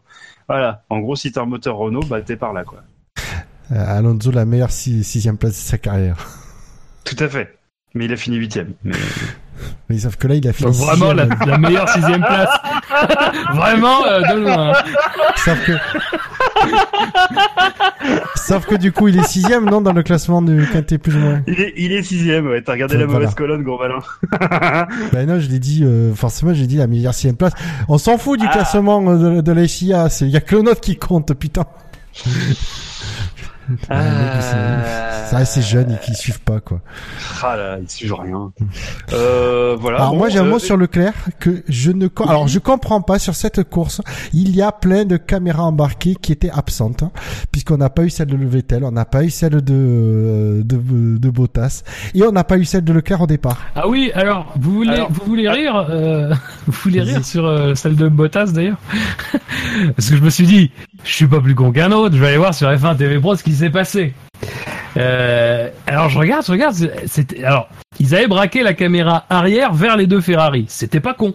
L'idée était bonne puisque les deux Ferrari étaient derrière, a priori, bon voilà. Le problème, c'est que quand, pendant la manœuvre avec euh, Vettel, elle est toujours braquée vers l'arrière. Oh. Ça sert absolument à rien. Alors je pense qu'ils ont quand même les images, mais nous on les a pas, donc je... voilà, dommage. Oui non, le en réalisateur fait, euh, les avait bien. j'imagine C'est bien ce que tu dis, Bouchard, parce que moi je me pose la question euh, d'un truc. C'est que, enfin, c'est un- c'est une réflexion qui m'est venue pendant la course. Ah. Souvenez-vous, à l'époque, ça, c'est tout de suite, ça fait vieux con. Euh, à l'époque du euh, du pay-per-view, de de Kiosque. kiosque et tout ça, voilà. Euh, à l'époque, moi j'ai souvenir, alors je peut-être que c'est tronqué, hein, parce que c'est c'est c'est un peu vieux maintenant, mais euh, à l'époque, on avait relativement peu de caméras embarquées. Parce que si tu voulais des caméras embarquées, il fallait que tu prennes le pay-per-view. D'accord Et j'ai l'impression, enfin, j'a- j'avais l'impression que depuis le début de la saison, on avait énormément, énormément, énormément de caméras embarquées, et je trouve ça très bien. À part que leur infographie, elle est pétée, ce qu'elle est absolument pas calée sur le son. Mais ça, c'est un, un détail. Et justement, j'ai l'impression que depuis un Grand Prix, et particulièrement celui-ci, ils font un petit peu machine arrière, ils nous donnent un petit peu moins de contenu embarqué et des angles de caméra sympas. Euh, et je me demande s'ils essayent pas de nous vendre leur F1 TV Pro, en fait. Non, je pense pas. Non, que parce que le, le vraiment, moi, le problème, c'est que le, dé- le départ, là, les, dans le peloton, les incidents, on nous l'a montré bien depuis la caméra de Ricardo, depuis la caméra de, qui c'est à côté, qui l'a, qui s'est poussé dessus. Bref, de deux, trois caméras marquées. On voit même, du coup, depuis la caméra euh, arrière de, de Ricardo. Ouais. On voit bien cet accrochage. On voit du coup les, on voit un peu un peu derrière les deux Force India qui s'entraînent euh, euh, Leclerc en sandwich. Mais je dis du coup, euh, il les a. Pourquoi il nous les montre pas Alors que du coup, c'est les inc- l'incident euh, avec Ricardo. On l'a vu sous 30 angles différents et on l'a vu 10 fois. Donc euh, c'est, je me suis dit, c'est, ils nous mettent bien en avant les caméras marquées, mais euh, je sais pas. Du coup, j'aimerais vraiment. On n'a même pas su. euh, Et en plus, Canal Plus, ils ont même pas interviewé Leclerc. J'ai pas vu d'interview de Leclerc après le suite à son abandon. Donc je sais pas, est-ce que Leclerc est pas allé voir les médias? Ça m'étonnerait puisque c'est quand même une obligation euh, pour qu'ils nous disent au moins vraiment ce qui s'est passé. Parce que du coup, je sais pas. Du... Il a Alors, dépassé son temps de parole. euh, je... alors venant de Oh, toi, euh, venant de toi, Dino. Non, non, non, je parle pas. Je parle alors, de non, toi, par je parle contre- de Leclerc. Par Peut-être contre, qu'ils ont- se sont dit, faut qu'on arrête sur Leclerc. Non, par, alors par contre, sérieusement, je me demande si en fait, quand il y a les deux Force India qui étaient impliqués, si mine de rien, ils ont pas voulu préserver un peu l'image de Force India à ce moment. Alors, euh, alors, je viens de regarder là, du coup pendant que vous parliez. Donc, on l'a vu l'incident. Enfin, on a déjà plus ou moins vu avec la caméra arrière de de Ricciardo. Et finalement, il se fait prendre en sandwich entre les deux Force India. Euh, ce qu'on n'a pas vu, c'est que la Force India qui est la plus proche de lui après l'oblige quasiment à aller dans l'herbe. Je pense que c'est Perez. Je veux pas dire de bêtises, mais je pense que c'est Perez. Bon, bon, c'est une péri c'est une péripétie. Euh, mais après, il continue, il continue quand même une partie du tour à un rythme euh, tout à fait normal. Et vers la fin du, du vers la, vers le, troisième secteur, en fait, il commence à perdre la voiture. Euh, il y a sans doute une casse à ce moment-là. Euh, mais après, j'arrive pas à savoir si c'est dans le contact initial, je pense, avec les Force India, ou si c'est, euh, je sais pas, une crevaison ou quelque chose comme ça à l'arrière. Euh, voilà, mais euh, finalement, il a pas juste abandonné au moment, voilà, du, du Non, non, contact. puisque-. Il a quand même pu continuer après. Oui, puisqu'il a garé sa voiture ah, en fait au début de la de la pit lane. Donc euh, Ouais. il a pas vrai. il a pas mené carrément à son box, ce qui est étrange. C'est qu'à mon avis, vraiment il avait dû casser quelque chose. Si ça avait été une simple crevaison, je pense qu'il serait allé, euh, il aurait fait un pit, il, euh, il aurait changé ses pneus et puis il roule. Là, je pense qu'il a la suspension qui a cassé. Après, faut pas oublier que euh, Force India, c'est c'est du c'est du béton leur euh, leur, leur suspension. Hein. Ouais. C'est prouvé, testé. Hein. Donc euh, voilà, mais c'est surtout c'est que voilà, je sais pas ce qui s'est passé pour le pour Leclerc et j'aurais aimé euh, j'aurais aimé avoir au moins euh, des, des informations, même si ce sont celles du pilote qui sont peut-être un peu biaisées. Et j'ai tendance à croire que Leclerc est pas est assez honnête. J'ai l'impression dans ses déclarations. Donc, euh, mais voilà, je sais pas euh, pourquoi Leclerc a abandonné. Ouais, non, il a un problème. ouais, il a un problème. Je, Après, je, je euh, regarde- Pardon, vas-y. Non mais c'est c'est je, je je fais ce sera ce sera un, je vais sortir du sujet enfin donc, euh, vas-y Fab. Non, non, non, je regarde juste la, la caméra de d'Ericsson qui était juste derrière lui. Il n'y a pas de signe de quoi que ce soit extérieur, donc il a dû péter, voilà, il a dû péter euh, la, la roue, euh, la roue avant droite euh, dans le choc avec la, la Force India de Perez, je pense. Tout simplement. Tout simplement. Est-ce que est-ce que vous avez euh, moi j'ai le sentiment que depuis quelques courses le- la manière de filmer notamment le- au niveau des cadres euh, enfin du cadrage des, des différents plans a évolué au niveau de la Formule 1. Euh, on sait par exemple ils ont ils ont expliqué qu'ils avaient fait ils faisaient maintenant l'interview directement euh, à la sortie des voitures parce que le but du jeu c'était de de, de montrer euh, les pilotes dans l'effort etc et pas après la cool room sur le podium où ils ont eu le temps de se rafraîchir. Euh, et moi j'ai eu le sentiment vraiment sur ce Grand Prix d'avoir d'avoir vraiment des, des plans très serrés où on voyait euh, des gros des, des, des, des, des grosses voitures en fait nous arrivaient sur la gueule. Euh, C'était pas forcément bien cadré du coup, mais du coup on avait vraiment quelque chose de, très envahissant visuellement. Et moi j'avoue que ça, sur ce Grand Prix là particulièrement, je sais pas si c'était la Hongrie. Euh, J'ai pas le souvenir que la Hongrie c'était c'était filmé comme ça, mais euh, j'ai eu le sentiment qu'ils avaient changé un peu la manière de cadrer les choses pour là aussi être dans une espèce d'immersion euh, du spectateur euh, qui euh, voit des gros trucs qui vont vite, etc. Et, et- et que pour le coup on perd un peu en, en qualité et en fluidité, je trouve, de la retransmission. Mais pour moi, si c'est juste une impression. Alors, pour moi, c'est le, le problème, c'est que pour moi, ça fait des années que c'est comme ça. Moi, c'est ce que je reproche. Non, Oh, mais c'est ça. Je vois comme toi, Bouchard, maintenant. Bah ouais. Non, mais moi, ce qui m'énerve, c'est que c'est tellement zoomé près. C'est ce que je te reproche, c'est qu'à un moment donné, t'as tout juste la voiture dans le dans le cadre de la télé, voire même pas elle rentre dans tellement c'est zoomé près. C'est-à-dire que du coup, tu perds toute notion de de, de l'environnement et tu perds la sensation de vitesse. C'est ça que je reproche. C'est-à-dire qu'à des moments, c'est filmé tellement serré, tu ne vois même pas que le pilote a complètement foiré la trajectoire. Après, il a même euh, bloqué la roue. C'est. Hungaroring, c'est c'est difficile d'avoir une sensation de vitesse. Moi, moi, je partage cet avis, Bouchard, Oui. et euh, c'est, c'est- je trouve que c'est quand même euh, régulièrement relativement vomitif aussi la manière dont c'est filmé. Avec Mhm. ces plans serrés à la con, euh, je trouve ça un peu Alors, en fait. Et puis cette Alors, cette juste- manie de de pardon juste mais quand t'as plusieurs voitures en bataille qui arrivent sur un virage, cette manie de resserrer sur la voiture qui, qui est généralement derrière, tu perds toute notion aussi pareil de bataille. Tu sais pas si le mec dans le virage il dit qu'il est derrière, il rattrape un peu, il perd un peu, tu perds tu tu ça devient le, le on en on en vient au reproche qui a été fait euh, je sais je sais même si je sais pas un sport que je suis mais que j'ai j'ai entendu le problème c'est le cadrage le- la façon de réaliser dans le foot que j'ai l'impression qu'ils sont revenus en arrière où les mecs faisaient beaucoup de plans serrés et du coup tu perdais toute notion d'action sur le du terrain donc là c'est pareil.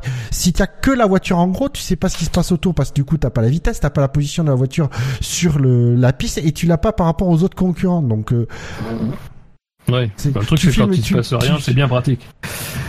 Non, tu montres des voitures qui descendent. Tu veux dire, en plus, c'est un superbe circuit qui est vallonné et tout.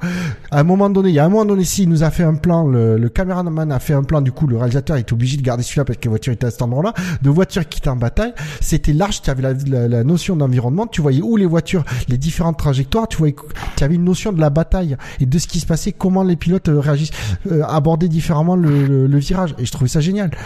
Mais le je problème, c'est que, c'était tellement que- fugitif.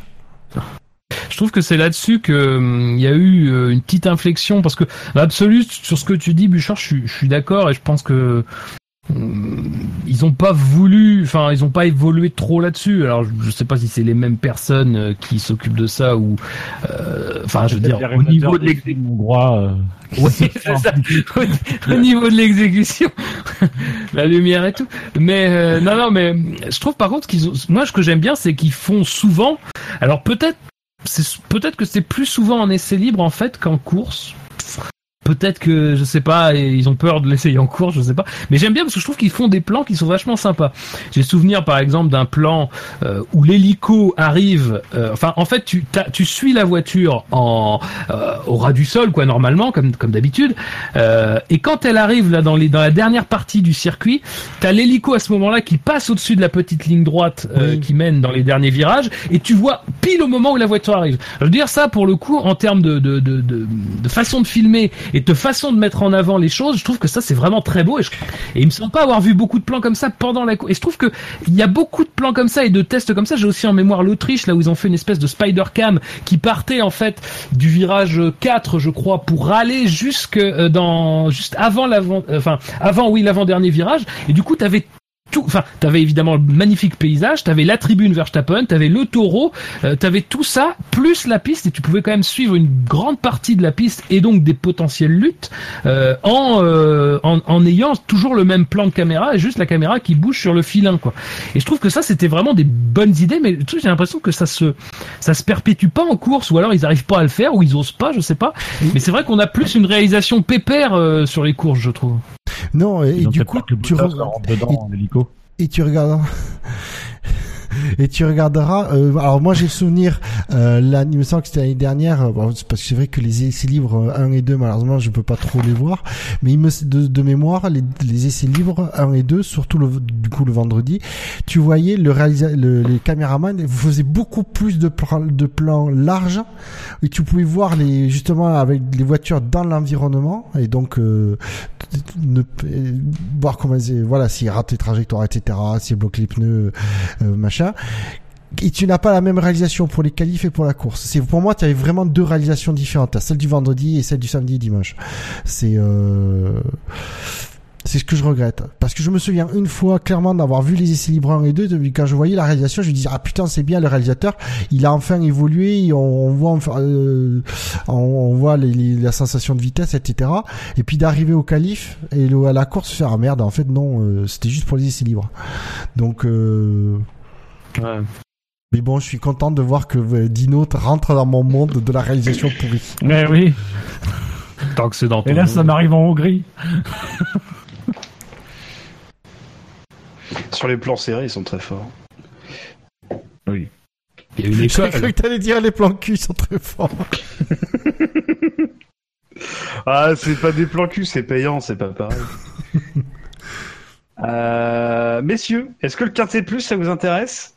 Non. Wow, vite fait, vous- mais vite fait. Eh bien, c'était le SAV de la course. Allez. Qui... On met pas plus un moins un du coup? Bah, c'est après ça, non? Bah, on va qu'à faire le quintet plus. Ah, dans mon, Vite, dans faut mon moins. conducteur, c'est- dans mon conte- dans mon conducteur, c'est prévu après. Ah, il y a des évolutions quand même. Bah, je sais pas, moi, les moins... Pour moi, les Non, plus 1 et les non, moins Fab. 1, tu peux... Il nous l'a dit au début, il a repris le conducteur de 2012. Donc, euh, Putain, oui. Comme quoi. Mister Eleven, c'est qui? Ah, c'est vrai que je- c'est vrai que dans le conducteur, il y avait marqué monologue de Gus Gus, monologue de Fab, monologue de Jackie, conclure l'émission. T'avais oublié le monologue de Dino. Euh, qui est dernier de ce quintet plus? Euh... Comme on n'a pas du tout, comme on n'a pas du tout suivi qui était dans le quintet mou, ah, C'est moche. Hein Bon, on s'en On fout. est- Qui est dans le on est mal. Il y a- pour rappel, il y avait Sainz, le grand espoir de la F1 dans le quintet mou. Il y avait si, il y avait euh, Van Dorn aussi. Il y avait, Il y avait Alonso. Van Dorn, il y avait Grosjean. Allez, je vous les refais. Euh, donc Ah, du putain. plus mauvais au euh, moins mauvais. Quoique, ça peut se discuter. Ericsson, Perez, Grosjean, Leclerc, Hartley, Ocon, Sainz, Van Dorn, Magnussen, Alonso. Donc Gasly il sera pas qu'à cinquième, il sera plus haut. Donc moi je dis euh, que Raikkonen, cinquième. on lui Raikkonen. Fab euh, Non, Tu t'as pas comme d'habitude. euh, non, je je que je sais pas, je ne suis pas sûr des cinq noms, donc je préfère dire Raikkonen. Ok, le Oh. mec suit, ça fait plaisir. Ah ouais, non, mais j'en ai rien à branler. Mais T'as raison. Eh, attendez. Bah, eh, justement, si t'écoutes pas, branle-toi. oui, bah, eh, on peut pas tout faire en même temps. C'est la dernière émission avant les vacances euh, et c'est le Grand Prix d'Hongrie. J'espère que c'est le moment où on se branle, effectivement. Euh, c'est Vettel. C'est Vettel avec 114 points positifs, euh, 44 points négatifs euh, pour un score de 70. Euh, donc il a fini euh, la course deuxième. Et lui, il est donc euh, premier de ce quintet plus. Euh, je pense qu'il aurait pu être plus haut s'il n'avait pas essayé de mettre sa voiture euh, contre la trajectoire de Bottas finalement. Euh, je sais pas. Moi, je pense. je, alors moi, sur la course de, sur Vettel, j'ai un gros. En fait, j'ai un gros problème et ça m'a, ça m'a interpellé tout de suite euh, dès que c'est arrivé. C'est au dé, donc euh, après le deuxième virage, Vettel double Raikkonen. Ils ont pas du tout la même stratégie de pneus et je me suis dit, c'est con. Il, il, il va devoir laisser repasser Raikkonen qui a les pneus équipés, qui est mieux équipé pour essayer d'attaquer euh, Bottas. Sauf que ça ne s'est pas fait. Mais je vais moi, me demande ça- si c'est pas une erreur de, de la part de Ferrari, stratégiquement parlant.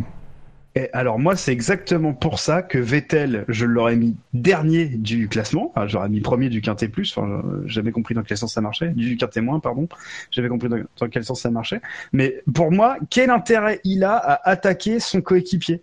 Pourquoi il reste pas derrière? Moi, ça, j'ai, pour moi, euh, souvent on dit ouais, il réfléchit pas, il est impulsif ou je sais pas quoi. Mais là, pour moi, il y a une erreur de jugement qui est très sincèrement qui est impardonnable. Oh, C'est impardonnable. Il a rien à Ça gagner à être devant différence je Raikkonen. sais pas, ouais, je sais pas. Bah, on pouvait envoyer, on pouvait envoyer Kimi à la chasse à Bottas. Je trouve Euh, que ça, ça aurait été plus, ça aurait été plus con d'user ses pneus derrière son équipier que derrière un adversaire. Bah oui. Sauf que, Parce que, parce que Bottas, Non, il parce aurait que- fait la même chose. Enfin, Ouais, sauf mais que- sauf que Kimi aurait pu le doubler. Là, il y avait, là, ils étaient pas sur les mêmes gommes. Ils Mais pouvaient pas non. passer. sauf- surtout pas que, surtout Bah, qu'on je a sais vu. pas. Il y avait une, la probabilité Ah, était plus haute quand même. Sauf que, oui, ouais, parce que, et, tu le sais pas. et Bottas aurait été peut-être obligé de, d'avoir un rythme plus- plus élevé euh, pour, euh, pour pouvoir contenir un, un Kimi en ultra tendre, j'en sais, on n'en sait rien. Moi, je pense que ça, moi, je pense surtout que ça se tentait, en fait, de dire, ben, Kimi, il a les, les ultra tendres, il peut aller, euh, normalement, il, du coup, il est mieux équipé pour aller doubler, euh, euh, Bottas. Donc, au quitte à ce que Vettel, on laisse deux, trois tours Vettel, euh, essayer s'il n'y arrive pas, euh, en pneu, ben, du coup, dire, écoute, laisse essayer Kimi, qui lui était à deux secondes derrière Vettel en train de, pré- de préserver ses pneus, laisse Kimi, il te rendra la place si ça marche pas, mais au moins essayer de, de l'attaquer, quoi. C'est ce que j'ai pas compris. Parce que pendant ce Oui, temps, il voyait Hamilton se barrer, il se disait, putain, mais il fait le jeu de Bottas, je- on voyait quand on commençait à voir que Bottas faisait le jeu d'Hamilton. Il C'est faut quand énorme, même mais rappeler que Kimi Raikkonen a beaucoup de mal à entendre les consignes. Donc du coup, euh, Ouais, enfin Voilà. là, c'est, Non, mais- là, c'est, excuse-moi, euh, Dino, euh, c'est Vettel qui les a, qui les a pas, enfin, qui a Je- pas respecté mais la non, stratégie. mais- Oh, bah, C'est- sans non, être mais- méchant, euh, Raikkonen, il a, non, mais- il a besoin de personne pour se faire dépasser au, au départ. hein. Non mais mais- c'est ça. À un moment donné, euh, Vettel, il, il a l'opportunité de passer devant et il est devant. Il va pas non plus laisser la place derrière. Ou pendant, faut quand même rappeler qu'il est quand même sous la menace de, de, enfin c'est c'est c'est serré avec euh, comment ça s'appelle euh, euh, Sainz et que Vettel va quand même pas non plus s'amuser à rester gentiment quatrième. À un moment donné, la porte s'ouvre et son son coéquipier euh, n'est pas là et ne, ne lui offre pas de résistance. Le mec, il est troisième. Il va pas non plus mettre un coup de frein à main pour rester Ah non, mais- quatrième quoi. Enfin, Ah non, non, de là le mettre dernier. euh, Ah non, mais après, je reproche pas à Vettel d'avoir saisi l'opportunité d'avoir pris, troisième parce que tu sais pas comment ça se passe dans le premier qui tour. reproche ça à Vettel. Non, non, là, il faut, tu peux pas le reprocher. Par contre, c'est, c'est de voir comment se déroule le truc, et c'est au deux, à la fin du deuxième ou troisième tour, que là, en voyant que, comment se, comment, comment s'installer. La course, que Ferrari de dire, stratégiquement, ben, euh, de dire à Vettel, surtout que généralement, en plus, Vettel et Raikkonen s'entendent plutôt bien, de dire, écoute, vous avez pas la même stratégie, laisse qu'il laisse, laisse passer Kimi pour qu'il puisse, qu'il essaye d'attaquer Bottas. Si ça marche pas, il te rend la place, et puis, euh, Oh, non. Non, mais Parce par contre, là où je suis pas d'accord avec toi, Buchor, c'est que s'ils attendent deux ou trois tours pour le faire, ça sert plus à rien. Faut le faire. Il fallait pas qu'il passe devant. Il- Ou alors, il lui redonne la position direct dans le premier tour. Mais il, il peut pas attendre deux ou trois tours. Ça servait plus à rien. Il fallait, il, fa- il fallait pas qu'il passe devant. Alors je comprends, ok, que Sainz c'était pas loin. Bon, ça, euh, soit c'est un fait.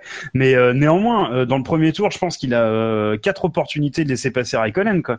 Enfin, non, c'est trop compliqué. pilotes. Je pense je c'est trop pense que compliqué tout dans le était à la réunion qui a dit que on prend Raikkonen, on lui colle les violets, on part du principe que Mercedes partira en violet, et donc on va faire ça, et Vettel, on va faire différemment. Oui, Et à partir de ce tu, moment-là, euh, moi je comprends pas. tu, tu, tu retires une donnée importante de l'équation, c'est que je, je pense que Ferrari est convaincu en début de course, et comme on était tous avant le départ, que les Mercedes vont flinguer leurs pneus, comme ça avait été le cas euh, lors des essais libres. Ouais, puis sincèrement, Et que- part, quand que- que euh, quand Vettel est troisième, que quand Vettel est troisième, euh, bah ils se disent, il est troisième, les, les Mercedes vont sans doute rentrer plus tôt. Bon bah on fera la différence à ce moment-là. D'ailleurs, il y a un moment dans la course où euh, je sais plus qui lui dit on passe au plan C. Je pense que le plan A c'est ce que tu décris. C'était effectivement le plan qui était conçu dès le départ. C'était euh, Raikkonen va attaquer euh, les tranchées allemandes pour ensuite que le petit Italien euh, il passe à côté. Euh, voilà. Euh, le plan B c'est bah à partir du moment donné où Vettel est là. Et dans la donne de course où les mecs se disent les Mercedes elles ont bouffé leurs pneus et peut-être qu'elles ont retrouvé euh, des performances mais peut-être qu'elles vont quand même plus vite bouffer leurs pneus. Et que là je pense qu'il y a un essai de confiance de la part de Ferrari. Ils se disent on, on reste comme ça. Et effectivement deux trois tours après c'est trop tard. Tu peux plus faire repasser Raikkonen. Donc moi on- sur sur ça c'est le c'est le départ qui dicte le truc et euh, et j'ai pas grand chose à dire sur la stratégie de Ferrari c'est plus le choix même du pneu dès le départ de mettre Vettel en tendre que moi je contesterais que véritablement l'application de la stratégie Ouais. qui a été faite euh, en course Mais, mais ça, je pense que c'est. Enfin, moi, sincèrement, j'ai été, moi, je- au moment où ils ont dit que Mercedes avait les ultra tendres sur les deux voitures, sincèrement, j'étais sur le cul. Euh, parce que même, je veux dire, même si tu te dis ils font un bon départ, vu comme ça bouffait les pneus, tu peux quand même t'attendre raisonnablement à ce que à ce que ça soit compliqué quand même. Alors, bon, certes, après ils ont mis en place une stratégie qui a permis euh, à l'extrême d'économiser. Euh, mais enfin, je sais pas, mais oui, le départ en tente de Vettel m'a étonné, quoi. Parce qu'en plus, ça aurait vraiment pu le mettre en difficulté vis-à-vis d'autres pilotes derrière, quoi. Euh, de Sainz, euh, Verstappen. Sainz, il est à côté de lui, et c'est, je pense que c'est ce qui joue aussi sur le premier, le premier virage. C'est que Sainz est, et Sainz est à côté de lui, et je pense que Vettel, à ce moment-là, se dit que lui doit freiner plus tard pour, pour, pour pas- repasser devant Sainz, sinon Sainz le grille, qu'il freine plus tard, et que du coup, il se retrouve à être en course pour la troisième place. Ouais. Et enfin, après, après non. Bon, après, quand le départ se passe bien comme ça, euh, effectivement, là, tout de suite, la stratégie est un peu plus ouverte et plus intéressante. Surtout dans la manière dont Vettel a géré son rythme. Euh, moi, après, sincèrement, en voyant la course, je me suis pas dit, euh, oh là là, il faut vraiment que Vettel, euh, que Raikkonen aille à l'abordage de, de Bottas. Déjà parce que c'est pas possible. Enfin, je veux dire, on a bien vu l'année dernière dans des conditions qui étaient quand même particulièrement compliquées pour les Ferrari. C'est-à-dire que devant, t'avais Vettel qui roulait pas à sa pleine puissance parce que la voiture, on était même pas sûr qu'elle puisse finir. T'avais Raikkonen qui était, bah, du coup, à la même vitesse, lui, avec une voiture valide. Et t'avais derrière, tour à tour, Bottas qui a jamais pu rattraper. Et t'as euh, Hamilton qui a buté et qui a jamais pu tenter quoi que ce soit. Alors, crois-moi bien qu'avec des pneus similaires et un rythme qui n'était pas suffisamment différent pour, ça aurait donné pareil. Et, même Raikkonen aurait cramé ses pneus tout de suite et ça aurait peut-être, et lui, du coup, ça l'aurait mis en difficulté vis-à-vis de, la deuxième partie de la stratégie Ferrari. C'est-à-dire que il se serait arrêté peut-être tellement tôt à vouloir user ses pneus inutilement qu'il aurait même pas pu repartir dans un air libre pour pouvoir être une menace pour les Mercedes. Donc euh, je pense que Ferrari a très bien géré le coup euh, et je pense que Vettel aussi a très, enfin Vettel a fait une belle manœuvre euh, en profitant d'un d'un Raikkonen un peu euh, bah, qui fait un choix un peu bizarre en fait, euh, mais qui du coup ouvre la porte à Vettel euh, involontairement selon moi.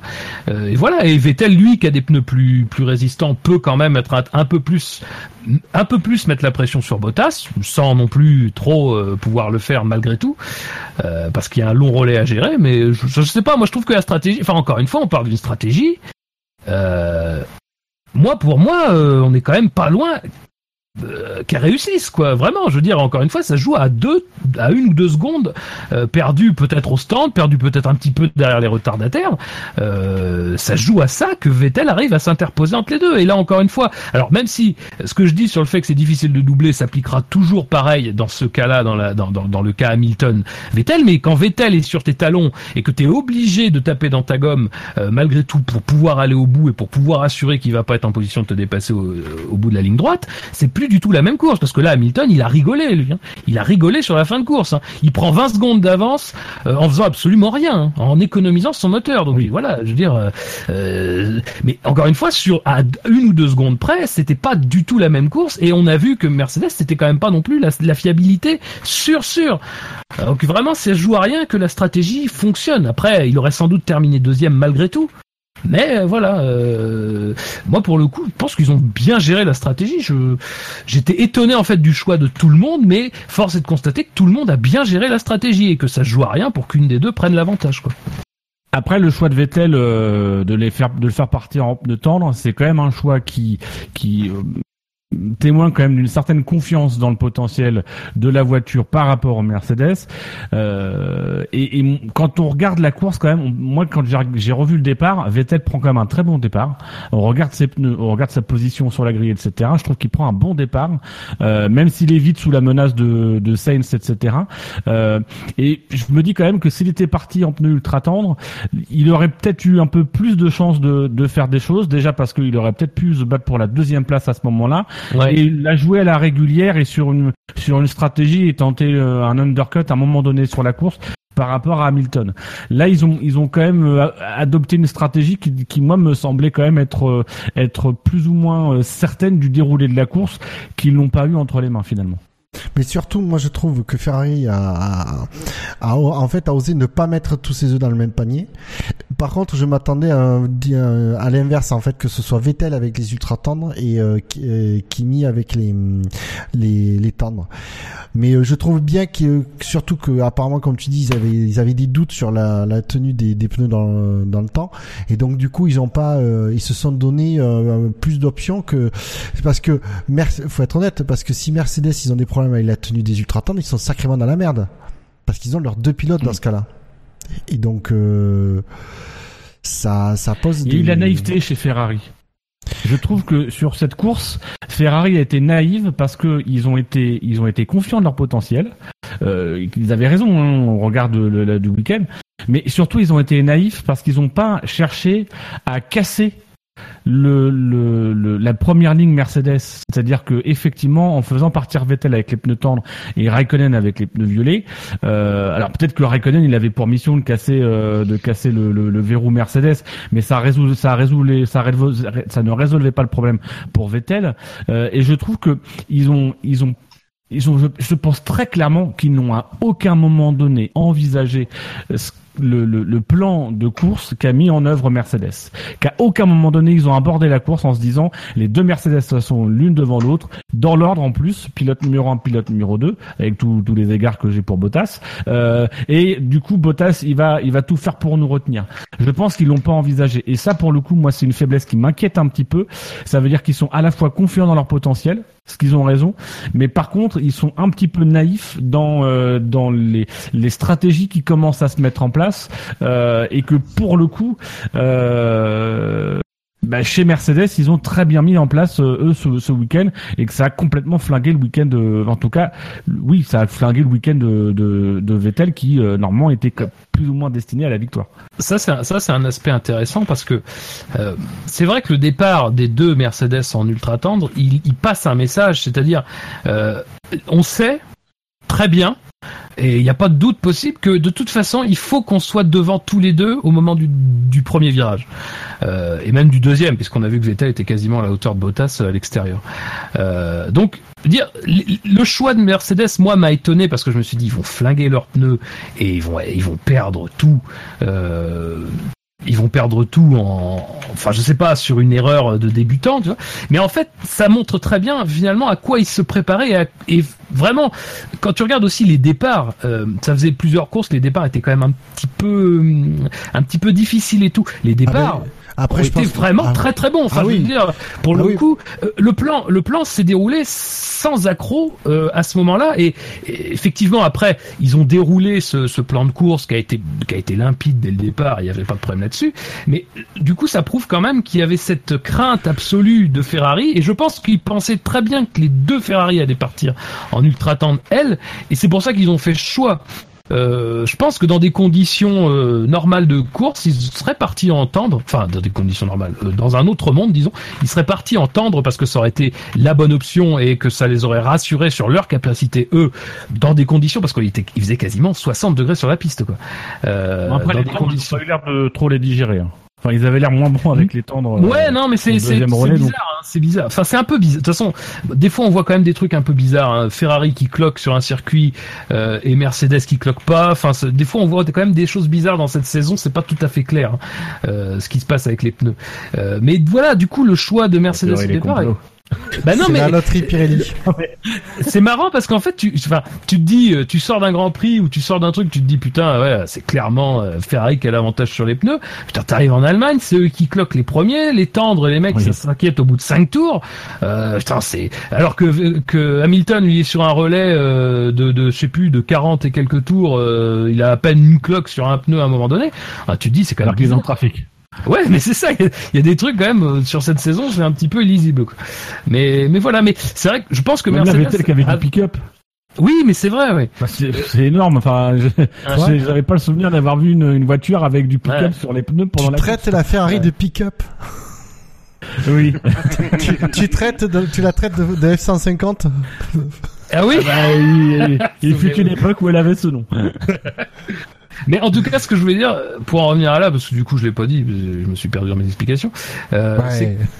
Mercedes, au contraire, a fait peut-être preuve d'un peu plus d'humilité euh, en se disant bon, on mise tout sur le départ et c'est clair. Et euh, du coup, à limite, quitte à ce que le premier relais, on soit vraiment en difficulté et tout, mais on mise tout sur le départ et après on voit. Euh, là où peut-être Ferrari a peut-être effectivement avec Vettel été un peu un poil présomptueux, mais encore une fois, je J'aurais quand même tendance à dire que Ferrari, ils ont un petit peu avec Vettel bouffé la feuille de match parce que euh, au-delà de l'arrêt au stand raté, mais à la limite, je, à la limite ça, pour moi, c'est une péripétie qui vient. Enfin, c'est pas gérable quoi. Tu peux pas dire oui. Alors donc, je vais prévoir que là, ils vont, vont bien. On va se stand. Non. tu, tu, même et même si tu le prévois à la limite, tu te dis bon, de toute façon, ça sera une seconde, une seconde et demie, deux secondes. Bon. Mais le truc, c'est qu'à un moment donné, comme je disais tout à l'heure, il a quasiment, il doit avoir 25 secondes d'avance sur Bottas avant là le, le petit train de retardataire et il a aussi quand même une belle avance de 14 secondes sur euh, euh, sur Hamilton. Donc ça veut dire qu'à un moment donné de la course, euh, vraiment s'il ressortait à ce moment-là, il était à la fois devant Bottas et quand même assez proche de d'Hamilton. Alors Ouais. effectivement, comme tu disais tout à l'heure, Dino, il va, il gère leurs pneus les Mercedes, on est d'accord. Après moi, je suis quand même pas certain que Bottas gérait vraiment et était pas plutôt un peu quand même en déficit de rythme parce que euh, je, je- sincèrement je pense que ça se joue encore une fois je redis ça se joue à pas grand chose et ça se joue aussi en partie parce que Vettel à un moment rencontre un train de six retardataires qui doit doubler euh, je sais pas en plusieurs tours et là il perd un temps mais fou je crois qu'il perd Ah oui. 6 secondes d'un coup quoi. Il perd 6 secondes mais enfin vous vous rendez compte? Alors je me dis après Effectivement, Ferrari était sans doute pas certain que s'arrêter avant, ça serait profitable. Euh, J'ai envie de dire, peut-être. Mais malgré tout, tu te dis dans le déroulé de la course, c'est quand même dommage de pas avoir pris ce petit risque-là, et c'est-à-dire de l'avoir au moins arrêté, je sais pas, à la moitié des retardataires ou, ou même l'avoir arrêté juste avant. euh, Ouais, mais je sais pas. Je sais pas. Ouais, mais je sais pas. Je sais pas. Ça- moi, enfin. Il aurait sur fallu le- les faire tenir sur un relais quand même de dingue. Donc, euh, Ouais, ouais, ouais, ouais. Non, non, mais ouais. Je pense que je pense je pense sincèrement qu'à un moment donné Ferrari ils ont arrêté de croire. C'est-à-dire qu'il a fallu quelques tours et après ils ont arrêté de croire à la victoire. Ils ont compris le jeu qu'était en train de mettre en place les Mercedes. Ils ont compris qu'ils allaient qu'ils allaient y Ils arriver. ils ont eu beaucoup de mal. Et, et moi je trouve que Vettel sur cette course il a été un peu poussif. C'est-à-dire qu'il- euh, après c'est c'est vrai que c'est c'est Ça euh, manque un peu d'ambition. c'est difficile Ouais, ça manquait un peu d'ambition, ça manquait un peu d'agressivité. Je pense que sur cette course, en fait, il y a eu l'ensemble des, des, des, on l'a vu en qualif, on a vu un Vettel qui, dès qu'il a commencé à pleuvoir, s'était refait le film d'une semaine avant, s'est dit, oh là, doucement, je vais bien mettre les roues là où il faut. Donc Pas il a, déjà là, il perd un peu. Et je pense que là en course aussi, euh, il a cherché à pas faire d'erreur et qu'à un moment donné, il s'est dit bon bah voilà, cette course-là, elle est pas pour nous. Donc du coup, on, on ira chercher ce qu'on pourra aller chercher. Il a donné ce qu'il fallait donner pour euh, pour saisir les opportunités, mais on on n'a pas senti une grosse prise de risque. Euh, même si on a senti, moi je pense que les, les problèmes au- dans les arrêts au stand de Ferrari ont montré aussi de la fébrilité et qu'à un moment donné, on s'est mis un peu une, une pression. Mais j'ai quand même le sentiment que Ferrari s'est dit à un moment donné, bon bah la course de toute façon elle est pliée, on n'ira pas chercher euh, Hamilton, donc bah voilà, on, on, se, on fait ce qu'il faut, on, reste plus ou moins sur un plan euh, qui est sécurisé. Et au moins on ramène des points. Et même s'ils finissent là, ils finissent à, à 24 points d'Hamilton au championnat, il reste encore 9 courses la saison. Euh, avec des courses qui vont se jouer dans des températures assez élevées, où ils auront leur avantage, etc. Donc voilà, euh, je, Du je coup, pense il qu'ils ont fait le puis- dos rond en se disant on, on verra bien ensuite. Et puis il reste Là, Singapour, les bougies du moteur. Ah bah, eh, il reste Spa. Attends, avec le moteur qu'ils ont, avec le moteur qu'ils ont, il reste Spa Monza là qui va arriver.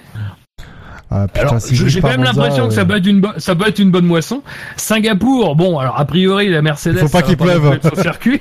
Faut pas qu'il Ouais, pleuve. pas- Alors, évidemment, dans tous ces circuits, faut pas qu'il pleuve. C'est évident. Oui. Mais je veux dire, là, t'as trois circuits. On disait ça l'année dernière. Après, faut faire attention parce que c'est comme ça qu'on, c'est comme ça qu'on, qu'on croit qu'un titre peut être le- gagné finalement on le perd. Le vent peut tourner très vite. Hein. tais-toi Fab. Non mais après, après faut pas non plus faire de généralité parce qu'on se souvient l'année dernière on disait ouais Mercedes ils vont tout éclater à Spa. Euh, finalement Hamilton il gagne mais il, il avait tel sur le dos pendant toute la course quoi donc euh, c'est pas non plus toujours écrit quoi. Bon, on a fait euh, Vettel, on a fait Ouais. Hamilton, euh, on a fait Ouais, Raikkonen aussi. On a, on a Donc, fait- voilà, c'est ça. C'est c'est les deux prochains au classement. Euh, c'est donc Hamilton avec 173 points euh, positif, 75, 74 négatifs, il faudra me les expliquer ça aussi. Euh, un total de 99, donc il se classe quatrième. Raikkonen, lui, il a 137 votes euh, positifs, 16 votes négatifs, ça, je comprends pas bien non plus, pour le départ peut-être, euh, soit 121 points. Il est donc troisième. Et euh, ensuite, on a, il reste deux pilotes. Alors, Il reste. Gasly. on peut Il peut-être- reste Gasly. On peut peut-être parler de peut peut-être parler d'Hamilton euh, quand même juste pour dire que euh, il a une course tranquille. Maintenant, il n'y a pas de faute. Ah oui. Et, et ça, ça sent quand même une forme de sérénité chez Hamilton, qui, moi, c'est ce Ouais, qui m'a fait flipper euh, sur l'ensemble. C'est quand même aujourd'hui, on a un Hamilton qui est très serein. Et, euh, et moi, ça, je t'avoue qu'en tant que fan de Ferrari, ça me fait peur. Parce que je, je, je sens aussi un, un Vettel qui est pas forcément serein et, euh, et je suis en train de prendre conscience qu'Hamilton est, est pour le moment un meilleur pilote que Sébastien Vettel. C'est marrant, je pense le Oh, putain. Alors ça, Sérieux non mais C'est eh, bien qu'on eh, débat. Scani, Scani. Oh. Scani, tu notes quand même leur la même tactique des deux blaireaux pour se rassurer Eh sur non, la suite non, du championnat. attends, attends, tout, ça- attends, tout ça attends. pour qu'à la fin, il se suce la bite, quoi. Ouais, ouais. Oui, non, mais ça, on va, on va se sucer la vie. Ça, c'est- Ça c'est clair. Non, mais, je veux dire, non, non, mais Ça nous attends. rappellera le bon vieux temps. Non mais moi, ce que, enfin, c'est un, c'est un débat de fond. Je dis pas sur cette saison. Moi, je trouve qu'Hamilton se disperse un peu, et pourtant est quand même très bon. C'est un- c'est une autre facette, je trouve. qu'il se disperse, mais il est bon. D'habitude, il se disperse, il fait de la merde. Donc, euh, je sais pas si ça te dit quelque chose sur cette saison ou pas, machin. Euh, Et moi, Il moi, pas beaucoup dispersé ces dernières années. Foncièrement, si je devais, si je devais mettre des pieds, si j'avais, je sais pas, un million à mettre sur un des deux pilotes, dans un, dans un contexte euh, neutre, je les mettrais sur Vettel, parce que pour moi, Vettel est un peu plus solide que Hamilton. Et un peu plus régulier. Ah, Voilà. C'est pour, Ah, et c'est pour ça que moi, je pense que Hamilton, euh, enfin, que Vettel est un, euh, disons, c'est pas de beaucoup, mais je pense qu'il a euh, quelque chose qui fait que ça peut être un rouleau compresseur. Euh, après, je, je suis conscient qu'on peut Ah, exactement Ah du côté d'Hamilton, mais voilà, moi ça c'est mon sentiment profond. Après sur cette saison, je trouvais que c'était le cas de Vettel euh, et que l'Allemagne m'a quand même un peu étonné parce que bah je sais pas, ça c'est pour euh, un truc. Enfin, encore une fois, on a beau dire beaucoup de choses sur Vettel et moi le premier que parfois effectivement il fait des trucs, c'est un peu c'est un peu limite et c'est un peu des risques pris pour rien. Mais l'Allemagne, c'est vraiment une er- c'est une faute non provoquée quoi. Euh, c'est enfin c'est c'est vraiment euh, Enfin, ça m'a ça m'a rappelé un petit peu, dans une moindre mesure, euh, ce qui s'était passé pour Hamilton euh, en Chine en 2007. C'est-à-dire que c'est vraiment le, le truc con, mais le truc vraiment éliminatoire et qui te fait un, un mal de chien. Alors Hamilton, c'était arrivé à un moment euh, plus éloigné de la saison, donc voilà. ouais, éliminatoire. Mais je veux dire, c'est c'est- je veux dire, c'est vraiment une faute non provoquée et tu te dis merde. Ça c'est bizarre parce que ça n'arrive pas si souvent. euh, ce genre de choses. Après, sous la pluie, bah, c'est pas évident. Après, est-ce que c'est parce qu'il y a eu Hockenheim ou est-ce que parce que foncièrement la Ferrari est un peu moins bonne sous la pluie et qu'on avait déjà vu ça l'année dernière, par exemple à Monza euh, voilà, euh, je- peut-être, je sais pas, j'en sais rien. après, Mais Vettel disons que moi, l'erreur de l'erreur de l'Allemagne m'a étonné de la part de Vettel. Après, je- j'en tire pas de conclusion parce que il, a, ouais, il, il y avait aussi une menace quand même. On en a pas forcément beaucoup parlé, mais il y avait aussi une menace quand même parce qu'Hamilton revenait fort derrière et à un moment donné, il reprenait quand même quasiment une seconde et demie, deux secondes par tour, quoi. Donc, Ah fallait oui. faire quelque chose. Tu, tu pouvais pas prendre le risque en fait de te retrouver sous la menace de Hamilton, ça aurait été con. Euh, mais en même temps, tu te dis euh, merde, euh, il y avait il y avait aussi un petit bout d'aileron qui était pété. Est-ce que ça a joué tout ça? Mais je veux dire de le voir sortir comme ça, moi, ça m'a mis sur le cul, franchement. Mais le problème, c'est que c'est c'est arrivé dans un virage où en fait l'erreur était très minime. Par contre, la sanction a été cache derrière. C'est euh, parce qu'il freine trop tard, mais de quoi un mètre à tout casser. Mais ça, ça le lance sur, une piste glissante comme ça, ça le lance en, en- légère glisse et, tu peux pas l'arrêter quoi. Une fois que tu glisses, c'est fini et les graviers n'arrêtent rien et les, le- les pneus sont juste là quoi. Il tape pas fort. Hein. Pour moi, il aurait même peut-être même presque, je, suis peut presque tenter une marche arrière quoi. Après, euh, c'est quand même une saison où, euh, d'un côté comme de l'autre, tu peux te dire putain, on l'a quand même échappé belle, ou putain, c'est vraiment con. Euh, parce que même là, sur cette course, rien que là, tu, tu te dis, le samedi à 12h, tu te dis, on va te dire, Hamilton va faire la pole, tu dis attends, euh, C'est une blague. euh, dégage, dégage s'il te plaît. Va quitte cet établissement. Euh, on te dit non mais dire, tu te dis ça c'est incroyable, ça peut pas se faire. Et, et là il y a l'inverse. euh, Enfin il pleut comme vache qui pisse. T'arrives, les, les deux Mercedes font le doublé, donc en plus situation idéale. Le départ le lendemain situation idéale, ils maintiennent et tout.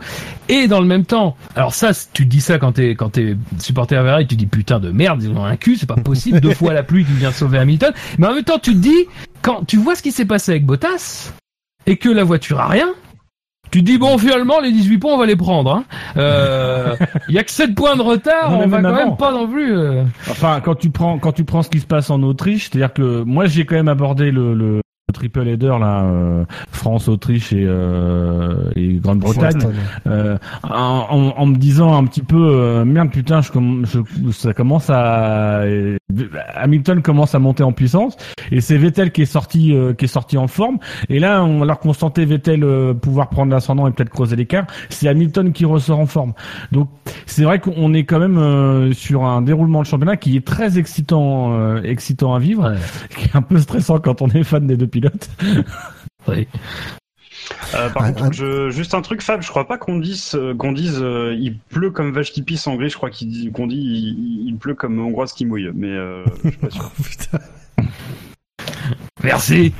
Voilà, une Non, intervention non, mais, pertinente. euh, non, non, mais c'est clair que sur ce week-end, les, les pattes, elles étaient pas dans les assiettes des, des Italiens, mais dans le cul des Allemands. Ah bah dis donc. Ah bah, Bah, bravo. eh oh. Bibicher, Bah Oh. enfin Bouchard. Euh, dis donc, ça se dévergonde un peu trop là, oh. Euh, voilà. En plus, techniquement, les pattes, elles sont pas dans le cul, elles sont. elles débordent. C'est vrai. Et là, on est tous en train d'imaginer. Mais si on a parlé de Vettel, on a parlé d'Hamilton, on a parlé de Raikkonen, il nous en reste deux. Gasly. Il nous reste Gasly. Et Ah, donc, du coup, je pense, je pense que c'est lui le premier. Oui, c'est Gasly. Gasly numéro 1, Richard numéro 2. Bien, alors on va parler du numéro 2, mais c'est... Moi, je pense que c'est l'inverse. Ah Oh, comme il est tente là, la dernière. Allez, Ça Fab, marcher. qu'est-ce que t'en penses Hein Et Tu penses que c'est qui le premier Bah moi, je pense que c'est Richardo, juste pour sa Ah. remontée. euh, Je pense que si tu perds, on va te donner un gage. Oh là. Super. ça, ça, c'est pas. Ça, c'est un peu salaud. Je me suis pas engagé avec de telles conditions. Alors, tu penses que c'est qui le premier? Fab. Eh bah, Richardo. Dino. Ah. non, Gasly. Bouchard. Ah, je maintiens Gasly. C'est Gasly qui est premier. Donc, Fab, ton gage, ça va, être, ça va être de dire du bien de Jacques Villeneuve pendant deux minutes. Ça commence maintenant. Eh, Ça, c'est compliqué. Euh... je dis rien, ça Non, mais moi, suffit. j'ai. Moi, j'ai toujours dit, euh, j'ai toujours dit que Jacques Villeneuve était un pilote qui était sous-coté par rapport à, alors certes, sa carrière en F1 peut-être. Ah, peu- Qu'est-ce que c'est que ça? Cesse Dino, arrête ça tout de suite. Sa carrière en F1 a peut-être pas eu le, le lustre qu'elle aurait dû avoir. Euh, ah si, c'est bien, ça ponctue bien finalement. Euh, mais quand même, on parle de quelqu'un qui a été champion du monde de F1. Ah, je croyais qu'il y aurait eu le grill. Oui, euh, va chier. Non, mais il m'a fallu du temps pour comprendre qu'il avait été champion du monde de Formule 1. Excuse-moi. Qui a quand même gagné bugué. l'Indy 500. Ah merde, non c'est vrai. Et et Il qui a a- fini deuxième du Mans. Donc euh, quand même, s'il y a bien quelqu'un à- qui est proche de la légende, c'est lui. Tout à fait. Donc, euh, Jacques Villeneuve, en plus, est un excellent commentateur, est un excellent commentateur qui ne dit jamais rien de faux, qui se base sur des choses vraies et pas des, des- des spéculations euh, sorties au bout de deux tours en EL1. Donc, euh, Mon gros Ah, sexe mais c'est, il y a une réserve inépuisable de sons fantastiques. Visiblement, oui. Bien. Merci. Bref, non, très bon, très bon, Jacques Villeneuve, tout simplement. Bravo à toi, tout simplement. Putain. Ça va, t'as- ça- tu, t'en- tu vas t'en remettre, Fab? Ah, je vais me nettoyer la bouche à l'éther. et puis C'est effectivement euh, Gasly c'est qui est le l'urine premier. de, de Christopher Froome, c'est plus abrasif. J'ai pas compris la blague, moi. L'urine de Christopher Froome, c'est plus abrasif que l'éther. C'est qui? Un C'est cycliste. le vainqueur du, du, du- enfin, bref. C'est pas un rugbyman, il n'y a pas la carrure. Ah, ok. Mais il est aussi alors, il autant ferait une dopé. très- sportif. Eh, il ferait une très courte carrière. Euh, un peu comme Van Dorn. Bref, euh, du coup, euh, on- C'est salaud, on n'a même pas parlé de lui alors que c'était peut-être une de ses meilleures courses. Et sa dernière. Et c'était surtout sa dernière. Voilà, merci, au revoir. Euh, décevant ce- d'ailleurs, mais on n'en a pas parlé, donc c'est qu'on n'avait pas envie. Donc Gasly est effectivement premier de ce quintet plus ou moins, avec 324 votes positifs, aucun vote négatif. Euh, c'est sa première victoire, je crois. Euh, je vais vérifier en même temps. C'est pas la deuxième. Parce que je, en le disant, je me suis À dit que Bahreïn. dit une connerie. Ouais, Bahreïn Bahreïn, quatrième, il a dû gagner, ouais. Ouais. Ah, peut-être pas, parce que Vettel avait bien résisté à Bottas, hein, quand même. Pierre Gasly premier, ouais, c'est ça. C'est sa deuxième victoire du coup. C'est bien, non, c'est bien les auditeurs de voter français un peu. Oh là, Jean-Michel nationaliste quoi. Euh...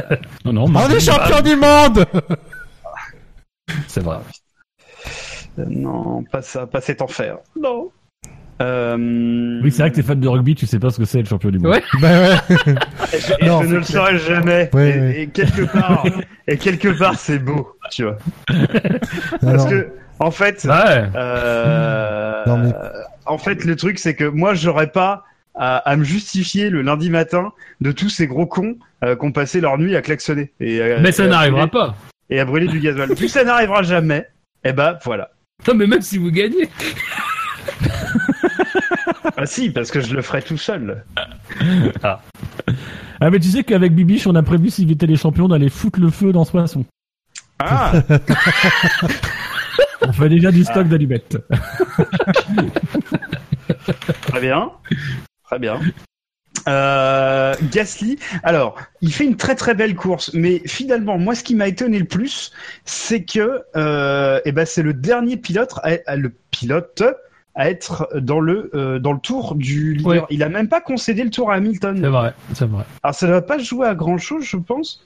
Non, il doit, il doit finir à 1.13, donc euh, il doit avoir 3, 4, 5 secondes d'avance, je pense. Ouais, voilà quelque chose comme ça. Euh, mais c'est bien quand même pour les perfs de la voilà de de la Toro Rosso Honda. Enfin, c'est- quelque chose que j'ai trouvé de rassurant. Et euh, et euh, Classement l'ami du championnat du monde de Formule 1. Alors, c'est surtout que c'est surtout qu'à un moment donné, ce qui est génial, c'est que euh, bon, déjà c'est Gasly euh, qui fait la super belle perf, mais Toro Honda, ça fait pas de ça fait pas d'article dans le c'est pas il y a pas de truc qui se passe pour faire des articles. euh, Fab c'est bien placé pour le dire. Euh, ils bossent. Honda progresse, euh, Toro Rosso bosse sur son châssis et ça donne des résultats. C'est pas comme McLaren qui l'ouvrait tout le temps Ah, et qui mais- faisait rien quoi. Ouais. Quand t'as pas d'attente, c'est beaucoup plus facile. Mais c'est surtout qu'à un moment donné, peut-être que de pas trop, de mettre beaucoup moins de pression, médiatiquement parlant, je parle, euh, sur ton motoriste, peut-être que du coup, ça, ça lui permet de bosser euh, plus sereinement. Ouais, mais ça fait partie quoi. de ça. C'est ce qu'on, c'est ce qu'on se disait souvent avec euh, la différence entre, par exemple, ce qui se passait chez Renault, alors que Renault, encore une fois, a pas progressé énormément, que ce soit l'écurie, enfin, euh, les premières années c'était difficile, que ce soit l'écurie ou le motoriste, mais en même temps, eux n'avaient pas fixé d'objectifs déraisonnables, donc forcément, on les laissait un peu plus tranquilles. quoi. Ils sont à 28 points au championnat, le... en sachant que Honda, ils ont- enfin McLaren Honda, ils avaient fait 30 points l'année dernière. Ah, normalement, mal, les, les, les 30, ils vont les exploser. Bon, c'est, ça, ça va être loin, euh, je pense, des 76 points de 2016. Oui. Mais c'est déjà pour un, de, de- depuis l'arrivée de Honda, ça se profile quand même plus ou moins pour être le, la deuxième meilleure saison de Honda. Mm. Avec une petite écurie et euh, Ah, pff, ouais. Après, euh, sincèrement, si on parle juste de la course, euh, bon, enfin, bah non, mais enfin, surtout, je veux dire, la course, euh, elle est quand même pas. euh, Enfin, il, Non, il il est dans un no man's land, d'extraordinaire. il, Il se passe absolument rien, il se fait dépasser par les pilotes rapides, et puis voilà, quoi. Oui, sauf qu'il tient bien sa stratégie de pneus. Il, oui, le non, c'est sûr.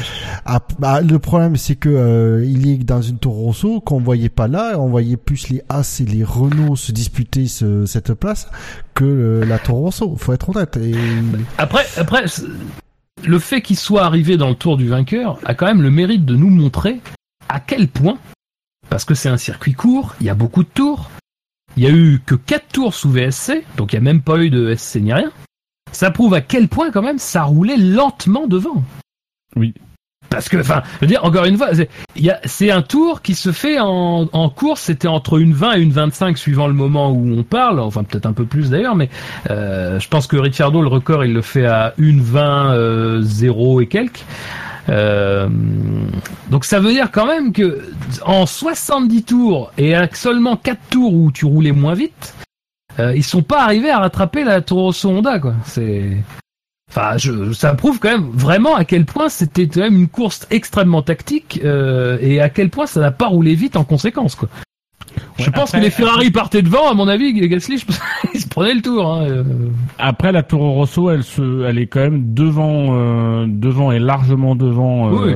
la, la, la As de Magnussen. euh, Il y a quoi d'autre derrière Je sais plus, j'ai plus le classement. Il y a, il y a Alonso juste là- à huitième. Et c'est- Ouais. Magnussen, Alonso, Ah ouais, ouais, bon, c'est si gros si Alonso, ça, ça ruine mon argumentaire.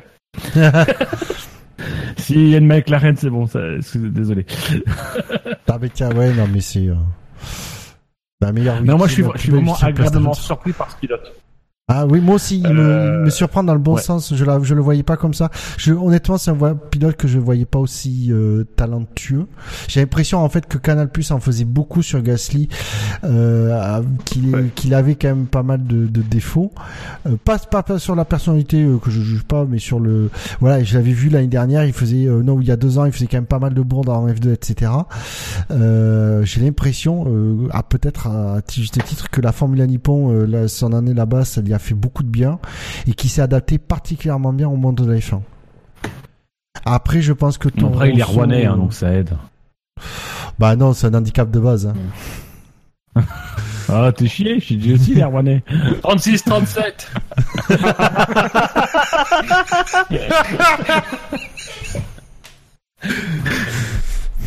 Ouais, mais chez J, c'est exception.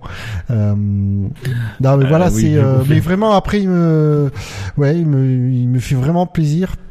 En tout cas, cette première année, il fait de très très bons résultats. Euh... Donc, euh, ouais, qui continue. Euh... Et j'ai l'impression qu'il y est bien chez Toro Rosso, avec mine de rien. Ouais, je suis assez d'accord.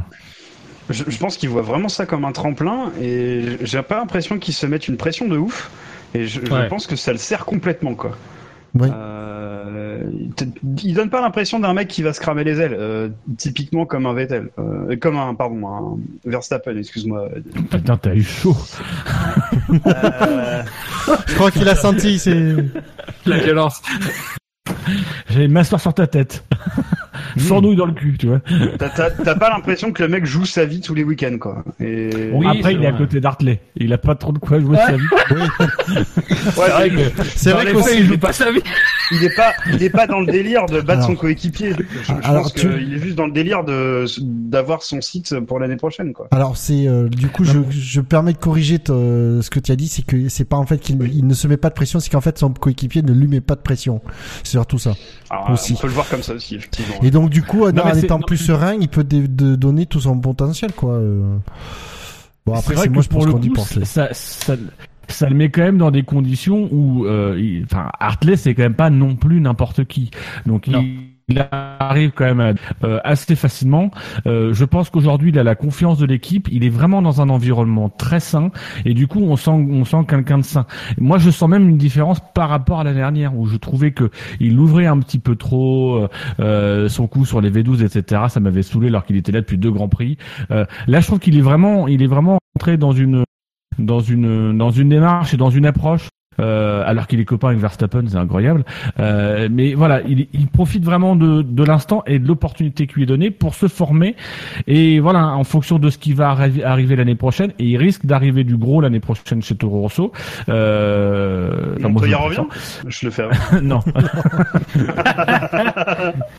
du gros et talentueux. Euh, et donc, euh, Oh là là, mais quel connard Putain, mais, va- mais franchement, va te faire enculer quoi. Oh putain. Messieurs, s'il vous plaît, un peu de tenue. Ah oui, s'il te plaît, Scali. Mais euh, mais voilà, il- je pense qu'il est vraiment en train de profiter de cette période-là, en sachant que euh, voilà, potentiellement l'année prochaine, la la la soupe sera moins sera moins bonne. Euh, voilà. Mais c'est vrai que c'est vrai pour le coup, il, a, il subit pas, il a pas. Puis t'as pas, t'as pas l'impression qu'il est crispé ni rien. Et puis il est bien, il même, enfin je sais pas. Alors c'est, c'est un truc con, mais même au niveau du look, le mec part dans des délires euh, capillairement. Ouais, enfin, ces lunettes de soleil, là, faut arrêter. Non mais, Euh, non mais je veux dire, le mec est vraiment dans un trip. Il est bien. Non mais attends, attends, c'est un fan, c'est un, fa- un fan d'Hamilton qui nous sort ça que capillairement euh, Gasly fait des trucs. Non, mais- Ah, bah, arrête Faut de me ramener à ma condition de fan d'Hamilton, bordel de merde. Les gens n'ont pas à savoir euh, que je suis fan d'Hamilton. Oh, bah, Euh, ouais. Les gens le savent. Mais Les si. gens le savent. Ils lisent tes articles, Euh, ils le savent. Écoutez, je vous demande de vous arrêter. Non, non, mais je veux dire, je- enfin, je- en plus, je trouve qu'il correspond bien en fait à l'image un peu que Toro Rosso et, et Honda. Euh, alors, c'est vrai que faut se rappeler quand même qu'il est un peu un pilote soutenu par Honda, de par son passage en Formule 1 Nippon, euh, de par son passe euh, Super Formula d'ailleurs. Pourquoi je dis Formule Ah oui, c'est Euh, moi Super Formula. formule. Euh, Ouais, voilà. Euh. T'as- un temps de retard, excuse-moi de te le dire. Euh, non, mais je pense qu'il a le, je sais pas, il a. Formula, C'était pas les trucs avec les, deux- euh, avec les clubs de foot? Non, c'était la Super League Formula. La Super League, oui, excusez-moi. Ah, Mon dieu, mais parle pas de cette horreur. Qui a, légendaire. gagné, qui a gagné cette merde d'ailleurs Euh. Villeneuve, non Mais putain. Eh, sérieux, sérieux, je vais, te- sérieux, je vais te péter la gueule. Ça va, ça va mal se mettre la prochaine fois qu'on va se voir. Oh putain. Ah bah si ça se met mal, moi ça va. Mais bref, oui, Gasly, il est bien dans cette équipe. Il colle bien avec l'image aussi, je trouve.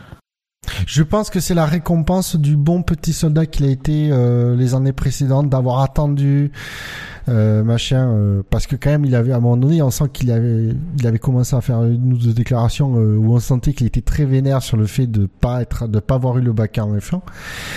Et mais voilà. Du coup, s'il monte pas rapidement chez Red Bull, ce qui est forcément va pas arriver, j'espère qu'il pourra aller ailleurs.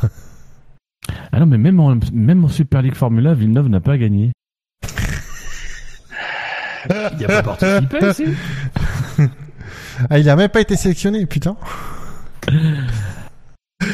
On a perdu Et ce qui avait gagné ce merde? Il me semblait que c'était un pilote, enfin connu, euh, un grand, un, un Carlos Sainz, quoi, un grand espoir de la F1, quoi. Oh putain. Putain. Carlos Sainz. Non bah sérieusement. Euh... mais, ah, toi, tu peux pas le piffrer. bah, c'est pas qu'une question de le piffrer quoi. On C'est- dirait moi avec Alonso. Arrête un peu, c'est objectif, putain. Ah, Il y avait Tristan Gomendi quand même, il a gagné deux courses, c'est c'est bien. Sébastien Euh, Bourdel l'a fait, oui. Eh, Mais c'est pas lui qui l'avait gagné. Et sinon, Attends, on peut parler de Ricardo? Ah, mais merde, Parce que c'est le SAV de la F1, c'est pas le SAV de la Super League Formula. Euh, je pense- je pense qu'on a tout dit sur Gasly, hein, sans être méchant. Oui, je pense aussi. Bah après sa course, elle est pas, elle est pas, elle est pas étince- étincelante dans le sens où il a juste bien performé, il a bien fait tenir Non, non, euh, c'est est tout quoi. Il y a... plus, Mais du coup, c'est euh, c'est comme les les superbes courses du du leader en solitaire qui euh, maintient un rythme de fou tout le Grand Prix, mais ça se voit pas quoi. C'est pas flashy. Et Ricciardo, le deuxième de notre classement, Bah oui. on en dit quoi? On en dit qu'on s'en fout un peu aussi, Ben on s'en fout, c'est c'est pas ça, c'est que euh, le problème c'est qu'on s'est extasié sur ces dépassements, le problème c'est que tu les voyais venir trois trois euh, Ouais, c'était nul. Euh, Non mais trois- non mais c'est 3 km avant, c'est-à-dire qu'on sait tous que Fr- Ricardo c'est un super freineur. Il arrive à retarder énormément ses, des- ses freinages sans les rater, sans bloquer une roue, sans sous-virer. Donc forcément pas dans comme ce vir- Vettel quoi finalement. pas comme Bottas surtout. Euh, du coup, euh, ben, Ricardo, forcément, c'est ce virage 1 à- Hongrie, c'est le- l'endroit idéal, quoi, pour, euh, et les mecs, ils peuvent rien faire, hein. Il arrive, il commence à te coller au freinage, il te met euh, deux voitures dans la vue au freinage, tu veux faire quoi?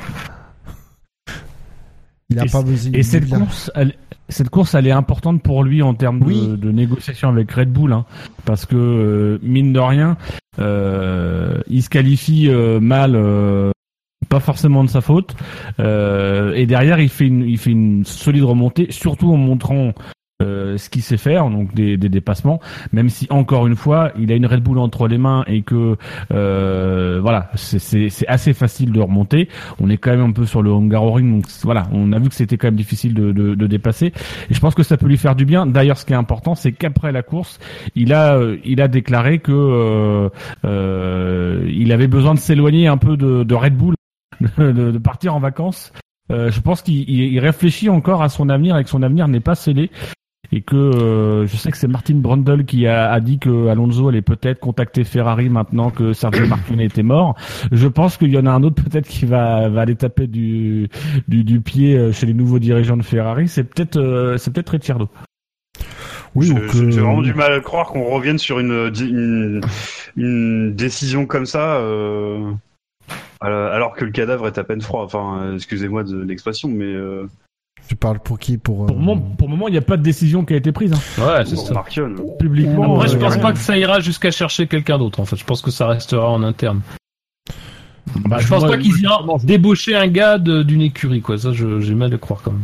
M- Moi, je pense que c'est Leclerc l'année prochaine. Maintenant, euh, je pense que pour certains pilotes, euh, ils y voient une ils y voient potentiellement une opportunité. Et dans le cas de Ricciardo, je pense clairement que ce week-end-là, enfin cette, cette- ces, ces deux grands prix, mais surtout ce week-end-là, où il a quand même pris des pénalités après l'Allemagne, enfin pas en- pour le Grand Prix d'Allemagne, et il a déjà dû remonter. Euh, il a pris des pénalités pour faire cette course-là, et cette course-là, on l'a un peu plombé, et qu'au final, c'est lui encore qui sauve la baraque de l'équipe ce week-end-là. Euh, je pense que chez Ricciardo, ça le fait réfléchir. Alors, j'ouvre la piste Ferrari, mais il y a peut-être aussi pourquoi pas Renault. Il y a, il y a d'autres choses aujourd'hui où il pourrait euh, peut-être vouloir vraiment réfléchir. Je, je le sens moins certain en sortant de, de son week-end de vouloir acheter chez Red Bull qu'en y rentrant. Après, je pense qu'il a jamais voulu, être- il a jamais été certain vraiment de rester chez Red Bull. C'est juste qu'il était résigné. Ouais, après, euh, il y a peut-être euh, la piste Renault qui, qui se réchauffe parce que je le sens pas super motivé pour rester chez Red Bull. C'est ça qui est extraordinaire. Non, c'est Raikkonen qui va chez Toro Rosso. Non, chez Sauber, Raikkonen, chez Sauber. Non, chez Toro Rosso, il serait mieux parce que c'est une équipe pour les jeunes.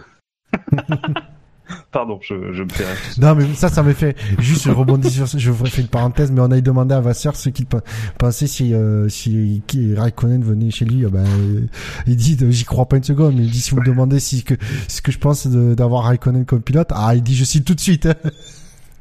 Ah, je pense qu'il a eu moins dégrossi comme pilote. Hein. mec qui récupère un champion du monde dans une écurie comme ça, euh, il, il peut être que content. Quoi. bah oui. Mais comme il disait, j'y crois pas une seconde. Bon, enfin, si tu lui demandes maintenant, c'est facile. C'est si tu lui demandes l'année dernière, c'était plus déjà plus difficile quand même. Oui. Sans doute méchant. Bon, bref. Bien, messieurs, écoutez, je pense qu'on a fait le tour. Euh, vu l'heure relativement avancée, je vous propose de ne pas faire de jeu. À moins que vous vouliez absolument en faire un. Je sens qu'en fait, t'avais Non. pas vraiment préparé un jeu hyper béton et pour te faire chier, j'ai envie d'en faire un. Très Non, bien. non, Eh ben, non, non, non, non, non, non, non, non, Ah, non, non, non, si, non, non, non. parce fais qu'il est maintenant, le tombé- jeu Il est tombé dans le. Non, mais- je le fais maintenant. Parce non. qu'il est tombé dans le piège. Si je le fais maintenant, on fera le plus un moins un après. Voilà, c'est tout décousu, c'est comme ça. Parce qu'il est tombé dans le piège que je voulais. Voilà. Dino, est-ce que tu te rappelles du tweet que tu m'as envoyé ce matin? Euh, je t'ai envoyé un tweet ce matin. Avec la photo. pour, pour me rappeler qu'il y a 17 ans, Jacques Villeneuve signait son 23e et dernier podium en Formule 1 Ah, ah. Eh oui. Voilà. Ah Eh ben, on va se taper le chercher 23. les 23 podiums de Jacques Villeneuve. Et on rappellera à l'occasion que Jacques Villeneuve a un bien meilleur ratio de victoire que Ricciardo. hein, et pourtant, vous lui fichez la bite tout le temps. euh, alors qu'il a des dents qui font peur. Bah déjà, Voilà. il en a une, ça aide. Euh, Et donc, euh, pour commencer, eh ben, je propose à Buchor de commencer. Australie 96. Bravo. Pour sa première course, il finit deuxième. Bah, il a eu un problème. S'il avait pas eu un problème sur sa voiture, il finissait premier pour sa première Un course. problème d'huile, la voiture de Hill était, re- était dégueulasse derrière, c'était génial. C'est c'est- c'est- c'est un de mes premiers souvenirs de F1. moi. Il avait fait une, une huilade faciale. Ouais, c'est ça, carrément. Pardon. Fab, à toi. Alors moi, je vais mettre plus un. Euh, c'est pas l'ordre alphabétique. euh, bah, RS 97. RS 97, évidemment, euh, puisqu'il finit troisième et il remporte son championnat du monde de F1, parce que lui, il l'a gagné, hein, pas comme Vettel à qui on les a donnés, évidemment, euh, puisqu'il est vendu. J'aime beaucoup Frenzen, enfin quand même. Euh, euh, à toi, Dino. Euh, alors il se trouve que je n'ai pas révisé. Parce Ah, fait, c'est je- moche. J'y croyais Non pas. mais non mais en fait euh, j'avais une pause de 2 minutes et 23 podiums en 2 minutes ça fait quand même très long Euh, donc du coup euh, c'était j'aurais dû trouver autre chose pour meubler c'est pas facile euh, j'ai vraiment aucun souvenir de cette époque là ça m'intéressait tellement pas enfin euh, Villeneuve m'intéressait pas euh, je dirais Europe 97 Bah oui, on vient de le dire, c'est c'est Rérez, donc. euh, ah oui bah, bah, bah, donc bravo, tu as 97. moins un point, Dino. Bravo Ah. à toi. bah, c'est Ah, parfait ma tactique qui était pas du tout prévue a fonctionné. Voilà. Euh, Buchor, à toi. Euh, ben, je vais dire Australie 97, du coup. Euh, Australie 97, ça me dit rien. Non, non, non, non, non. Oh, je sais. Non, non, non. Bah, moi, je dis au hasard maintenant. hein. Buchor, tu as toujours un point. Euh, puisque toi, tu n'as pas perdu de point, euh, alors que Dino, lui, en a perdu un, évidemment. Din- Fab, pardon. Euh, Hongrie 97. Euh, Hongrie 97, absolument. Et- Et où il a gagné, si je ne m'abuse. Oui, bah, il, il- double il dans le dernier tour. Oui, c'est ça. Il a toujours euh, performé, Hungaroring. Oui, enfin, il, avait un problème quand même. Oui, d'accord, mais il avait. Ah oui, non, je veux rien dire. Euh, On appelle pas ça un problème, on appelle ça Il était en place. train de le tordre avec une arrose Yamaha, hein, quand même. ouais, Je le pas, tordre. je peux pas ajouter. C'est piège que je quand dis. même. hein. On dit pas problème, on dit une monoplace. Dino, à toi. Alors un podium de Villeneuve je dirais Italie 79 Euh, non. C'est un moins 3. Tu es donc à moins 4 points. Attention, au moins 5 Ah. points. Tous les autres euh, chroniqueurs gagnent un ta gueule contre toi. Oh, Buchor. magnifique, c'est parfait. Buchor. Euh, faut- je vais dire Grande-Bretagne 97. Grande-Bretagne 97. Oui, absolument. On dit quand même beaucoup là-dessus, 97 et 96. Puisque euh, il avait gagné. Bah, c'est surtout les années où il a fait, oui, il a fait beaucoup de podiums. Après, euh, ça a été moins bon. Tu sais, les années Baronda, ça a été un peu sèche niveau, euh, niveau podium. Ah, bah, chez c'est sûr. Hein. J'ai- pas une sûr, grande mais- culture de l'histoire euh, de la FE, mais ça même. Il a moi- pas Red Bull pour acheter la FIA pour lui, quoi. hein, Ça, c'est sûr, c'est c'est différent. Ouais, le, la, la FIA, ce qu'on appelle euh, la Ferrari International Assistance. Absolument, absolument, elle-même. euh, Fab. Ah, moi, je lance un petit Grand Prix du Luxembourg 97. Eh oui, tout à fait, absolument. Euh, hop, il est là. Je le passe en noir, absolument. Où il avait gagné une de ses nombreuses et magnifiques victoires. Dino, peux-tu nous citer une autre victoire de Jacques Villeneuve? Podium, podium. Euh, une victoire ou un podium? Ah, podium, podium. Je cherche Un podium, ça te suffit? Oui. Je dirais euh, Hongrie 2006. Ah bah non, je suis con, il a pas participé. Ah, il s'est fait virer en plein milieu de Ah, saison. Ah, Ah, c'est dommage. Ah là là, c'est dommage. Tu passes à moins 10 points, Dino. Ah merde. Ah, du coup, c'était à à moins trois et 5 le gage. Ah, dommage, moins 10, j'ai pas de gage. Ah mais si ça, ça va se cumuler, t'inquiète pas. Je vais à moins 11, je publie la photo de ton pénis que tu m'as envoyé l'autre soir. Ah. Buchor. Alors vite, F1. Euh,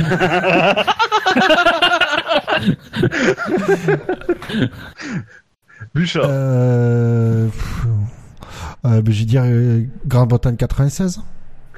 Absolument. Ah Bien joué. Absolument. Grande-Bretagne 96, victoire. Fab. Euh, là, je suis un peu à sec. Euh... Eh, euh, ça a été dit Australie 96, il me semble. Oui, été- Bouchard l'a dit en premier. Oui, oui. Euh, je vais dire, je vais dire Canada. ah merde. Euh, Canada Jusque-là, ça marche. 96. 96, absolument. Oui. Où il finit deuxième. Dino. Moi, je suis quand même étonné parce que et du coup, ça veut dire qu'il a quand même fait beaucoup d'interviews sur les podiums. Ah, c'est pas les interviews sur les podiums que tu nous demandes? Non, non, non, non, non, non, non. Mais c'est quoi que tu nous demandes alors? C'est euh, les podiums qu'il a fait en tant que pilote. Avant ou après pilote? avoir été champion du monde. Il a été pilote. Il a été pilote, absolument. Ah bah, je, Tout simplement. je ne connais pas cette personne. Euh, Euh, allez, je vais essayer de te faire plaisir d'avoir une bonne réponse à un moment donné. Euh, Allemagne euh, 96 Allemagne 96, absolument. Il finit troisième. Et donc, il a sa, co- il a sa confirme que Dino a vraiment ouvert ta TF1. Non, même pas. Dino repasse à moins 5. Buchor Non, moins 3. Non, moins 5. C'est moi qui fais les points. J'étais à moins 3. Je, je repasse pas à moins 5. Je passe C'était à, à moins 5. 10. Eh oh Euh, je vais dire, je vais dire, je vais dire, euh, Belgique 97. Belgique 97, euh, non. Euh, non, effectivement, non. Il a pas, pas Belgique 97. Fab Alors merci Boucher, j'allais dire Belgique 97. Avec Je plaisir. veux de- dire, je veux dire Belgique 96. Absolument. Ah, merde. C'est que j'hésitais entre les deux. Mais 97, c'est c'est la saison, on est d'accord, où euh, les deux rivaux pour le titre sont jamais sur le podium en même temps. Euh... Ah, ça, il a pas. Schumacher et, Schumacher et Villeneuve ne partagent aucun podium cette saison-là, je crois. Ah, c'est possible, ouais, remarque, ça me... Enfin... En fait, j'ai pas souvenir d'avoir vu, euh, de les voir se suivre, à part à Rérez, à Rérez et où ça se passe mal. Ça me dit rien. Euh, Bûcher, c'est à toi. Et il vous reste Euh. un droit à l'erreur chacun. C'est pas Dino. Euh, si c'est à Dino, pardon. Moi, techniquement, j'ai moins 19 droit à l'erreur. Euh, je dirais. Oui, mais c'est vrai, ça comment il me reste un droit à l'erreur alors que je me suis pas gouré Parce qu'en fait, il, il, a- il invente les règles au fur et à mesure. Je Ça me rappelle, ça me rappelle un podcast. Je connais bien. Ouais, c'est, il y a tout. Il y a les, il y a les, les personnes qui participent, il y a l'horaire, la durée de l'émission, il y a tout qui me fait penser euh, à un jeu à la con, euh, sans, avec les règles qui sont faites, euh, écrites au fur et à mesure. Non, c'était vraiment c'est faux. avant. C'est Euh. testé et tout. euh. et après, on me demande pourquoi je suis intolérant aux légumes, quoi. Les questions. Euh, il a dû gagner au Japon. Euh, je dirais Japon 96. Non, non, non, non, non. Il a jamais gagné au Japon. Mais il a au moins Merci. fait un podium. Ni même fait de podium. Non, ni même fait de podium. Merci pour l'info. Ah, il est, il est mauvais à ce point-là, quoi. Et toi, Dino, il passe à moins 66. Euh, non, je, je viens de le sortir du classement. Bouchard, à toi. Euh, donc, vu ce que tu as dit, je ne vais pas tenter le Japon sur l'année suivante. Je vais dire, du coup, euh, pff, ta ta ta, elle doit avoir, on va dire Malaisie 96. Euh, non, ça n'existait pas en 96 à Malaisie. C'est en 97 que ça oui, non non. Ah, Malaisie, putain. Ça existait. 96. Ah, 97 alors, merde. Non, la Malaisie, Ou 98 même, non? 99. 99. Putain, Mais bon, j'ai l'impression. soyons clairs, la Malaisie existait en 96. Oui. Les Ils ont, créé le, de en fait, Malaisie, ils ont créé non. le circuit et après ils ont créé le pays. Ils se sont dit merde. On a oublié un truc. qu'on aime quand même ce Grand Prix. Parce que le Grand Prix de Ils rien. essayaient- Ils essayaient d'apporter la culture F1 quelque part. Oui. Ouais, mais peut-être qu'on crée un pays d'abord. Le mec qui- qui force un peu trop. Bon, on l'appelle comment? Là, je sens qu'il y a un malaise, les gars. Euh. Euh, Vendu. Ah, comment il s'appelle ce pilote français, là? Jean Malaisie, genre un truc comme ça. Ah, Malaisie, c'est très bien. euh, Fab, c'est à toi. Euh, euh, alors, j'ai envie de tenter Argentine parce que c'est un Grand Prix exotique. Euh, et je je mettrais je mettrais 96. C'est une très bonne réponse Ah. de ta part, Fab. Euh, Dino, sache que je Ah non, triple tes points sur cette question. Mais non, mais moi je suis éliminé, j'ai j'ai consommé mon droit à l'erreur. Non, non, non. Je triple tes points sur cette réponse. Mais il n'y a plus de règles. mais si tu triples mes points qui sont négatifs, tu vas encore m'enfoncer. Je triple tes points. Propose-moi quelque chose. Euh, Si tu triples mes points. euh... Le problème, c'est que j'ai très peu écouté en fait. Et donc, du coup, j'ai pas la liste. Euh, La Chine, ça existait ou pas? Non. Euh, je dirais. Ah, doit y avoir Portugal. Portugal 97. Ah non. Tu as donc moins 15 points désormais. Ah. Tu es éliminé. Et tu Oh, devras commencer oh, oh, toutes- oh. tu devras commencer toutes tes phrases par Jacques Villeneuve, Jacques Villeneuve est un super pilote. Ou non, Villeneuve top pilote. Comme ça, c'est plus court. D'accord. Buch... Non, t'as pas fait là. Ah oui, oui. C'est con. Faut que je m'entraîne. Passe à Quentin et son méga culpa. Ouais, c'est que ça. Bouchard à toi. Tu n'as plus de droit d'erreur. Si tu, tu- si tu te rates, tu as perdu. Ah ouais? Eh ouais. Du coup, si je me rate, j'ai terminé. Imola 94. Euh, Au revoir. Bien joué. Voilà. Bon bah Fab a gagné. Voilà. Pensez Alors, à ne plus, euh, alors ne plus quand jamais même, faire de jeu. quand même, Euh, cache moins ta joie. non mais je, je suis ravi que tu aies gagné Fab. Détrompe-toi. mais pensez-moi à ne plus jamais faire de jeu et à faire des chiffres à la con bien plus compliqués. Euh, ça vous fera la bite. Euh, le plus 1 ou moins 1 Est-ce qu'il y a un pilote qui mérite un plus 1 ou un pilote qui mérite un moins 1 Pff, non. Carlos Sainz, je pense quand même. Van Dorn. Ouais, à la limite Vendorme. Allez, moi ça me va. Dino, Ouais, mais c'est même pas pour des Ah bah attends, sportives. attends. Ça te va pour mettre quoi Bah moins 1. Ah oui. Ah, Pourquoi tu voulais mettre des plus 1 toi Oh, Vendorme, c'est voilà, c'est c'est le cadeau d'adieu. Hmm. Non, mais euh, mine de rien, on n'en a pas parlé, mais il a fait quand même une course, une bonne course. D'ailleurs, McLaren, faut le reconnaître de temps en temps, a fait une bonne course, c'est pas mal mené sur le plan stratégique. Il semblait être tranquille et puis bon, euh, voilà, ça- n'a ça pas fonctionné. Euh, bon, après, bon, je sais pas si c'est particulièrement à lui qu'il faut le mettre, mais voilà. Je vais pas insister, hein, sincèrement. Non, moi je le mettrai à personne. Je mettrai rien à personne. Bon, bah à partir de ce Villeneuve est un top pilote. Et c'est la raison pour laquelle je- j'aimerais qu'on lui mette un point, même si c'est pas dans le règlement. Euh, voilà. Non, mais toi, ça pose à sa gueule que tu veux lui mettre. Euh, J'absous ta sentence, euh, Dino, avec cette proposition. Et donc, euh, Buchor, tu t'occuperas de rajouter une ligne Jacques Villeneuve et tu mettras un point à Jacques Villeneuve dans le classement du SAV, s'il te plaît. Quand j'aurai 5 minutes, ouais. Ouais, ouais. Alors, je, je crois juste qu'il faut l'unanimité pour accorder des points. Je suis désolé, Scani. Mais j'accepte ton absolution de sanction. Merci. Qui est totalement conditionné au fait que on va mettre ce point. Désolé, j'ai désolé, Dino. Jacques Villeneuve est un top pilote, ça ne me dérange pas.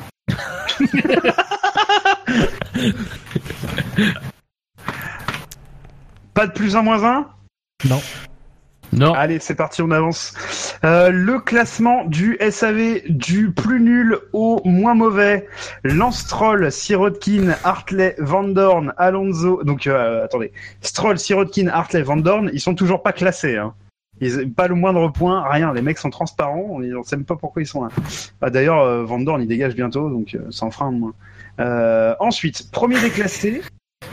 Alonso, Ericsson, Sainz, Perez, Grosjean, Magnussen, Ocon, Verstappen, Hülkenberg, Bottas, Gasly. À égalité de points, Charles Leclerc et Raikkonen. Et pour le podium, euh, Ricciardo, Vettel, Hamilton. Donc Hamilton et Vettel sont eux aussi à égalité de points pour la première place. J'aime bien la coïncidence de euh, Raikkonen et Leclerc à égalité. C'est vrai. oui, c'est vrai. Il y a Hülkenberg et Verstappen aussi qui sont à égalité de points. Oui, mais ils sont pas en concurrence pour le même baquet, apparemment. Effectivement. Euh, le classement, enfin dans l'autre euh, classement, euh, du moins mauvais au plus nul, Lewis Hamilton, Vettel, Raikkonen, Bottas, Ricciardo, Verstappen, Hülkenberg, Magnussen, Alonso, Perez, Sainz, Ocon, Gasly, Grosjean, Leclerc, Van Dorn, Ericsson, Stroll, Hartley et Sergei Sirotkin, qui est le seul pilote à ne pas encore avoir marqué de points. Euh, au classement des constructeurs, on a Mercedes avec 345 points et Ferrari avec 335 points. Euh, donc c'est quand même extrêmement serré. Euh, L'année dernière, c'était serré au championnat pilote, mais il me semble que le championnat constru- euh, constructeur, il était déjà relativement plié à la mi- au milieu de la saison, non? Bah ouais, euh, Raikkonen n'avait pas beaucoup aidé. hein. Il me semble. Hein. Euh, ensuite, on retrouve alors euh, Ferrari 335, Red Bull 223. Bon, là, déjà, il y, a- il y a un gouffre. Red Bull, Renault, As, Force India, McLaren, Toro Rosso, Sauber et Williams. Euh, voilà pour les classements. Messieurs, des drive-through, est-ce que vous en avez? Bon, c'est bon. Il y a le générique, oui. C'est incroyable. Mais Qu'est-ce qu'il fait? Non, franchement, c'est inadmissible. Excusez-moi, mais c'est un vrai abruti. Putain, c'est Villeneuve méga est, fort. un... Villeneuve est un top pilote. Euh, voilà, ça, ça s'est fait. Euh, et euh, je voudrais mettre un, un drive-through à Ferrari. Euh, qui, euh, alors je vais faire mon cynique, mais mais je pense qu'ils se sont, ils ont astucieusement profité de la la situation euh, dramatique euh, que qu'a connue Ferrari avec la perte de Sergio Marchionnet pour ne pas s'exprimer devant la presse lors des, des conférences. Moi, j'ai trouvé que c'était un petit peu, euh, un petit peu gros. Il n'y avait pas de raison pour euh, qui justifie que les pilotes ne participent pas aux conférences de presse. Euh, voilà, j'ai trouvé que c'était, c'était feindre une espèce de, de, de, de devoir de réserve, de devoir de mémoire.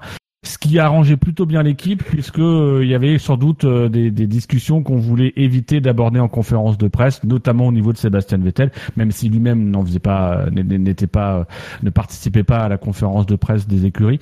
Mais voilà, je, je trouve que c'était un peu, euh, ça se justifiait pas en fait de, de zapper la conférence, enfin, les conférences de presse et de faire un silence dans les médias le, le, le jeudi.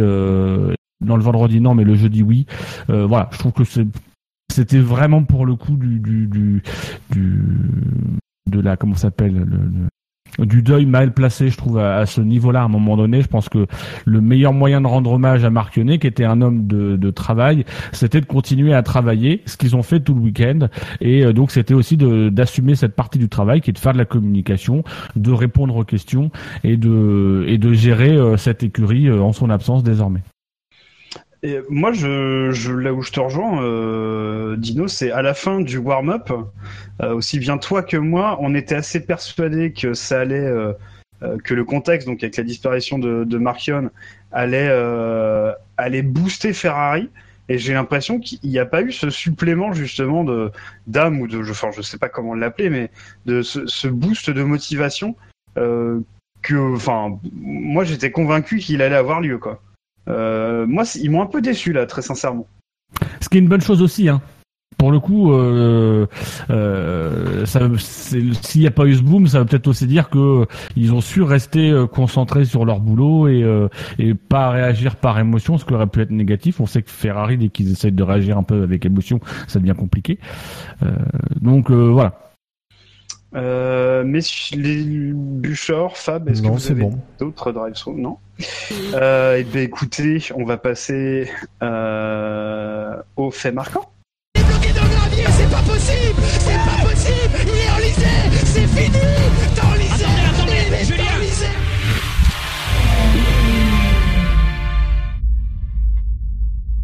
Le dernier, enfin les résultats du dernier euh, fait marquant, donc c'était pour le Grand Prix d'Allemagne 2018. Alors je ne sais pas qui a fait quoi. hein. Euh, la quatrième proposition, c'est Mercedes, un doublé dans le bon ordre avec 8% et 9 votes. Je serais pas étonné que ce soit Jackie. Euh... Non, c'est pas ça, Jackie. Non. Euh, premier du, enfin troisième, euh, finlandais. Les Finlandais plient sous le poids des consignes avec 24% et 26 votes. Deuxième du, du podium, Vettel a choisi. Ce sera UPS pour ses prochaines livraisons de victoire. Ça, c'est Euh, pas Jackie. Ouais, non, Non, ça, c'est. C'est du, du bon gros revamping du, du super tweet de DHL. Euh, parce qu'en fait, euh, Vettel se crache dans les pubs DHL et DHL tweet la- cette photo-là avec marqué UPS. Oups. ça, c'était vraiment très très drôle. bon, là, c'était un peu revamp sur un tweet. Bon, c'est pas très bien. Je sais pas qui a fait ça, mais c'est pas très bien. Euh, Hamilton, et donc, est vainqueur. Hamilton gagne. Là, c'est Jackie. FIA s'y perd. Ah! Ça, Ça, c'est Jackie. 37% déconner. 40 votes. Ah, Jackie a gagné un fait marquant sans être euh, sans être hors sujet en plus. Ah, c'est la, c'est la fameuse chatte de l'invité. Hein. Ah oui, Ouais, c'est vrai. C'est la chatte à l'invité. la chatte à l'invité, ouais. Tout à fait. Euh, Qui est presque aussi célèbre que celle de Dédé. hein, euh. C'est quoi euh, C'est pas La chatte à Deschamps. Ah oui, d'accord. Moi, je connais plutôt la chatte à voisine, mais bon. Euh, le classement du. Ça, ça va être compliqué. Je regarde le classement là. Ah, tu l'as Ah, ça y est, c'est bon, j'y suis. Ouais. Du coup, ça va être Bouchard qui va com- parce que là, on joue juste sur l'ordre du classement puisque personne n'était présent à l'émission précédente. Mhm. Donc c'est Bouchard qui commence puisqu'il a zéro au niveau du ratio. Et alors là, c'est là que le problème se pose parce que nous deux, Scani, on est à égalité Ouais. à la troisième place avec un ratio de 40, avec deux victoires, avec cinq participations. Donc là, je sais pas comment. On... Je sais pas comment on détermine. Et donc Dino sera dernier puisque Dino, tu es leader, co-leader du classement avec Spider. Est-ce est-ce que tu as déjà réfléchi au sujet, euh, Fab? Attends, mais euh, le problème c'est que la Hongrie est prise en compte là dans les participations, donc je sais pas. Du coup, Dino, t'es à 100% actuellement, puisque on ne sait pas si tu as gagné ou... Enfin, tu, tu n'as pas encore perdu, donc euh, voilà. Euh, Jacques Villeneuve est un top pilote et je suis d'accord. Et le, non, et le reste, ça change pas. Mais euh, je sais pas, qu'est-ce que tu disais, Scanny, excuse-moi? Euh, si, si tu sais sur quel sujet tu le feras, euh, à la limite on peut se mettre d'accord. Si c'est pas le même, on s'en fout. Sinon, il faudra trouver un moyen de nous départager. Ouais, j'ai une idée, là. Mais après... bah, euh, on laisse Bouchard faire et puis après. Voilà. Ok. Allez, Bouchard, c'est à toi pour euh, le fait marquant. Fait marquant. Alors moi, ce sera Vettel de points. Enfin, un Allemand est tombé sur la ligne Maginot. Euh, du coup, tu le fais, Fab? Si... Bah... si personne d'autre le fait, couper l'herbe sous le pied Attends, attends, non, non, mais je veux dire, tu le fais le sondage sur le site. Ah, pardon, oui, attends. Euh. D'accord, ok. Je me... Je, je n'y étais pas. Non, mais euh, ton sujet, Fab, ça serait quoi? Ça serait Bottas. Ah merde, moi aussi. Ah. Ah. Ah. Euh, moi aussi. Là, là, là, là, il va falloir trouver un moyen. Le cas est terrible euh... Comment on va faire pourrait faire? C'est ça quoi. Euh... Comme quoi le règlement n'était pas complet complet, il reste encore Il y a encore des. C'est étonnant que Bilo les ait pas pointés avant. C'est vrai que Bilou, il a un côté Eh, eh, règlement. hein. Sans, sans, sans vouloir en dire, euh, quand, que t'en dises trop, ça, ça, ça, ça, ça concerne uniquement Bottas? C'est que sur Bottas? Euh, non, moi je mets en perspective l'actualité fran- française et Bottas. Ah d'accord. Alors peut-être que peut-être qu'on peut s'entendre. Ah, Peut-être qu'on peut... parce que moi c'est uniquement Bottas et c'est uniquement sur sa fin de course.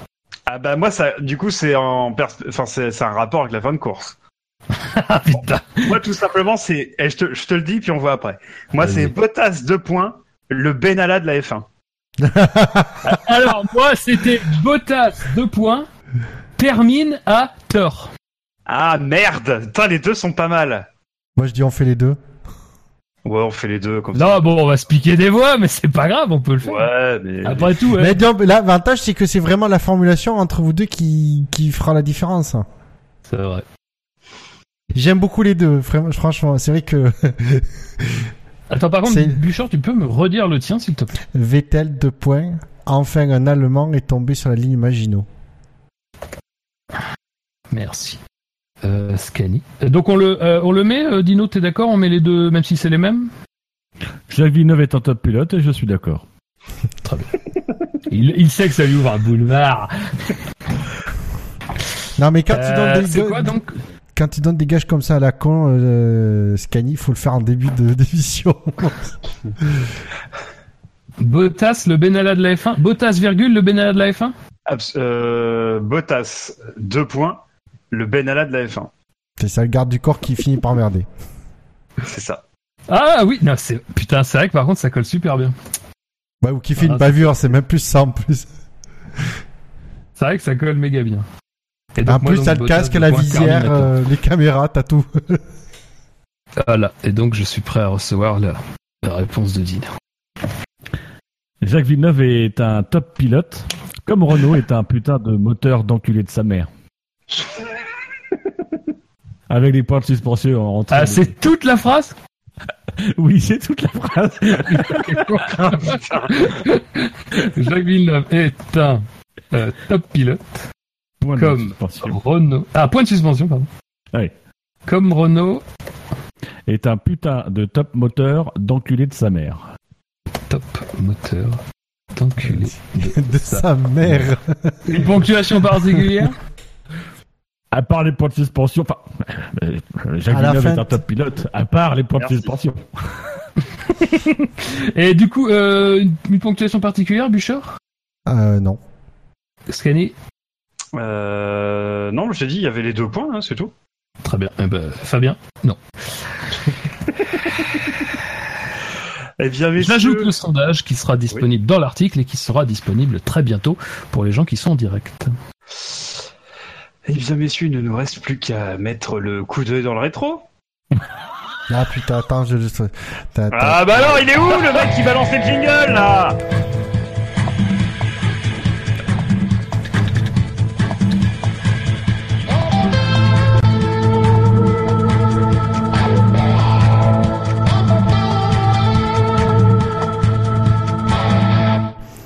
Bah, le mec qui balance le jingle parce que t'es pas capable de le faire en tant qu'animateur, il t'emmerde. Oui, Euh, aussi. bon, euh, ça c'est c'est de la cuisine interne, t'es pas obligé de le dire. Hein, euh, voilà. Euh, Jacques Villeneuve est un top pilote, euh, mais on fait un troisième jeu?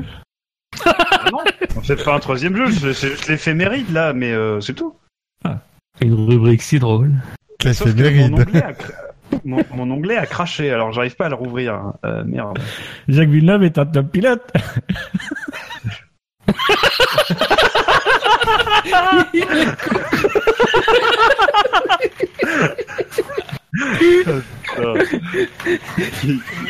Il est con ce mec. putain. Voilà, c'est bon. Il est bon. Allez, allez, là, putain.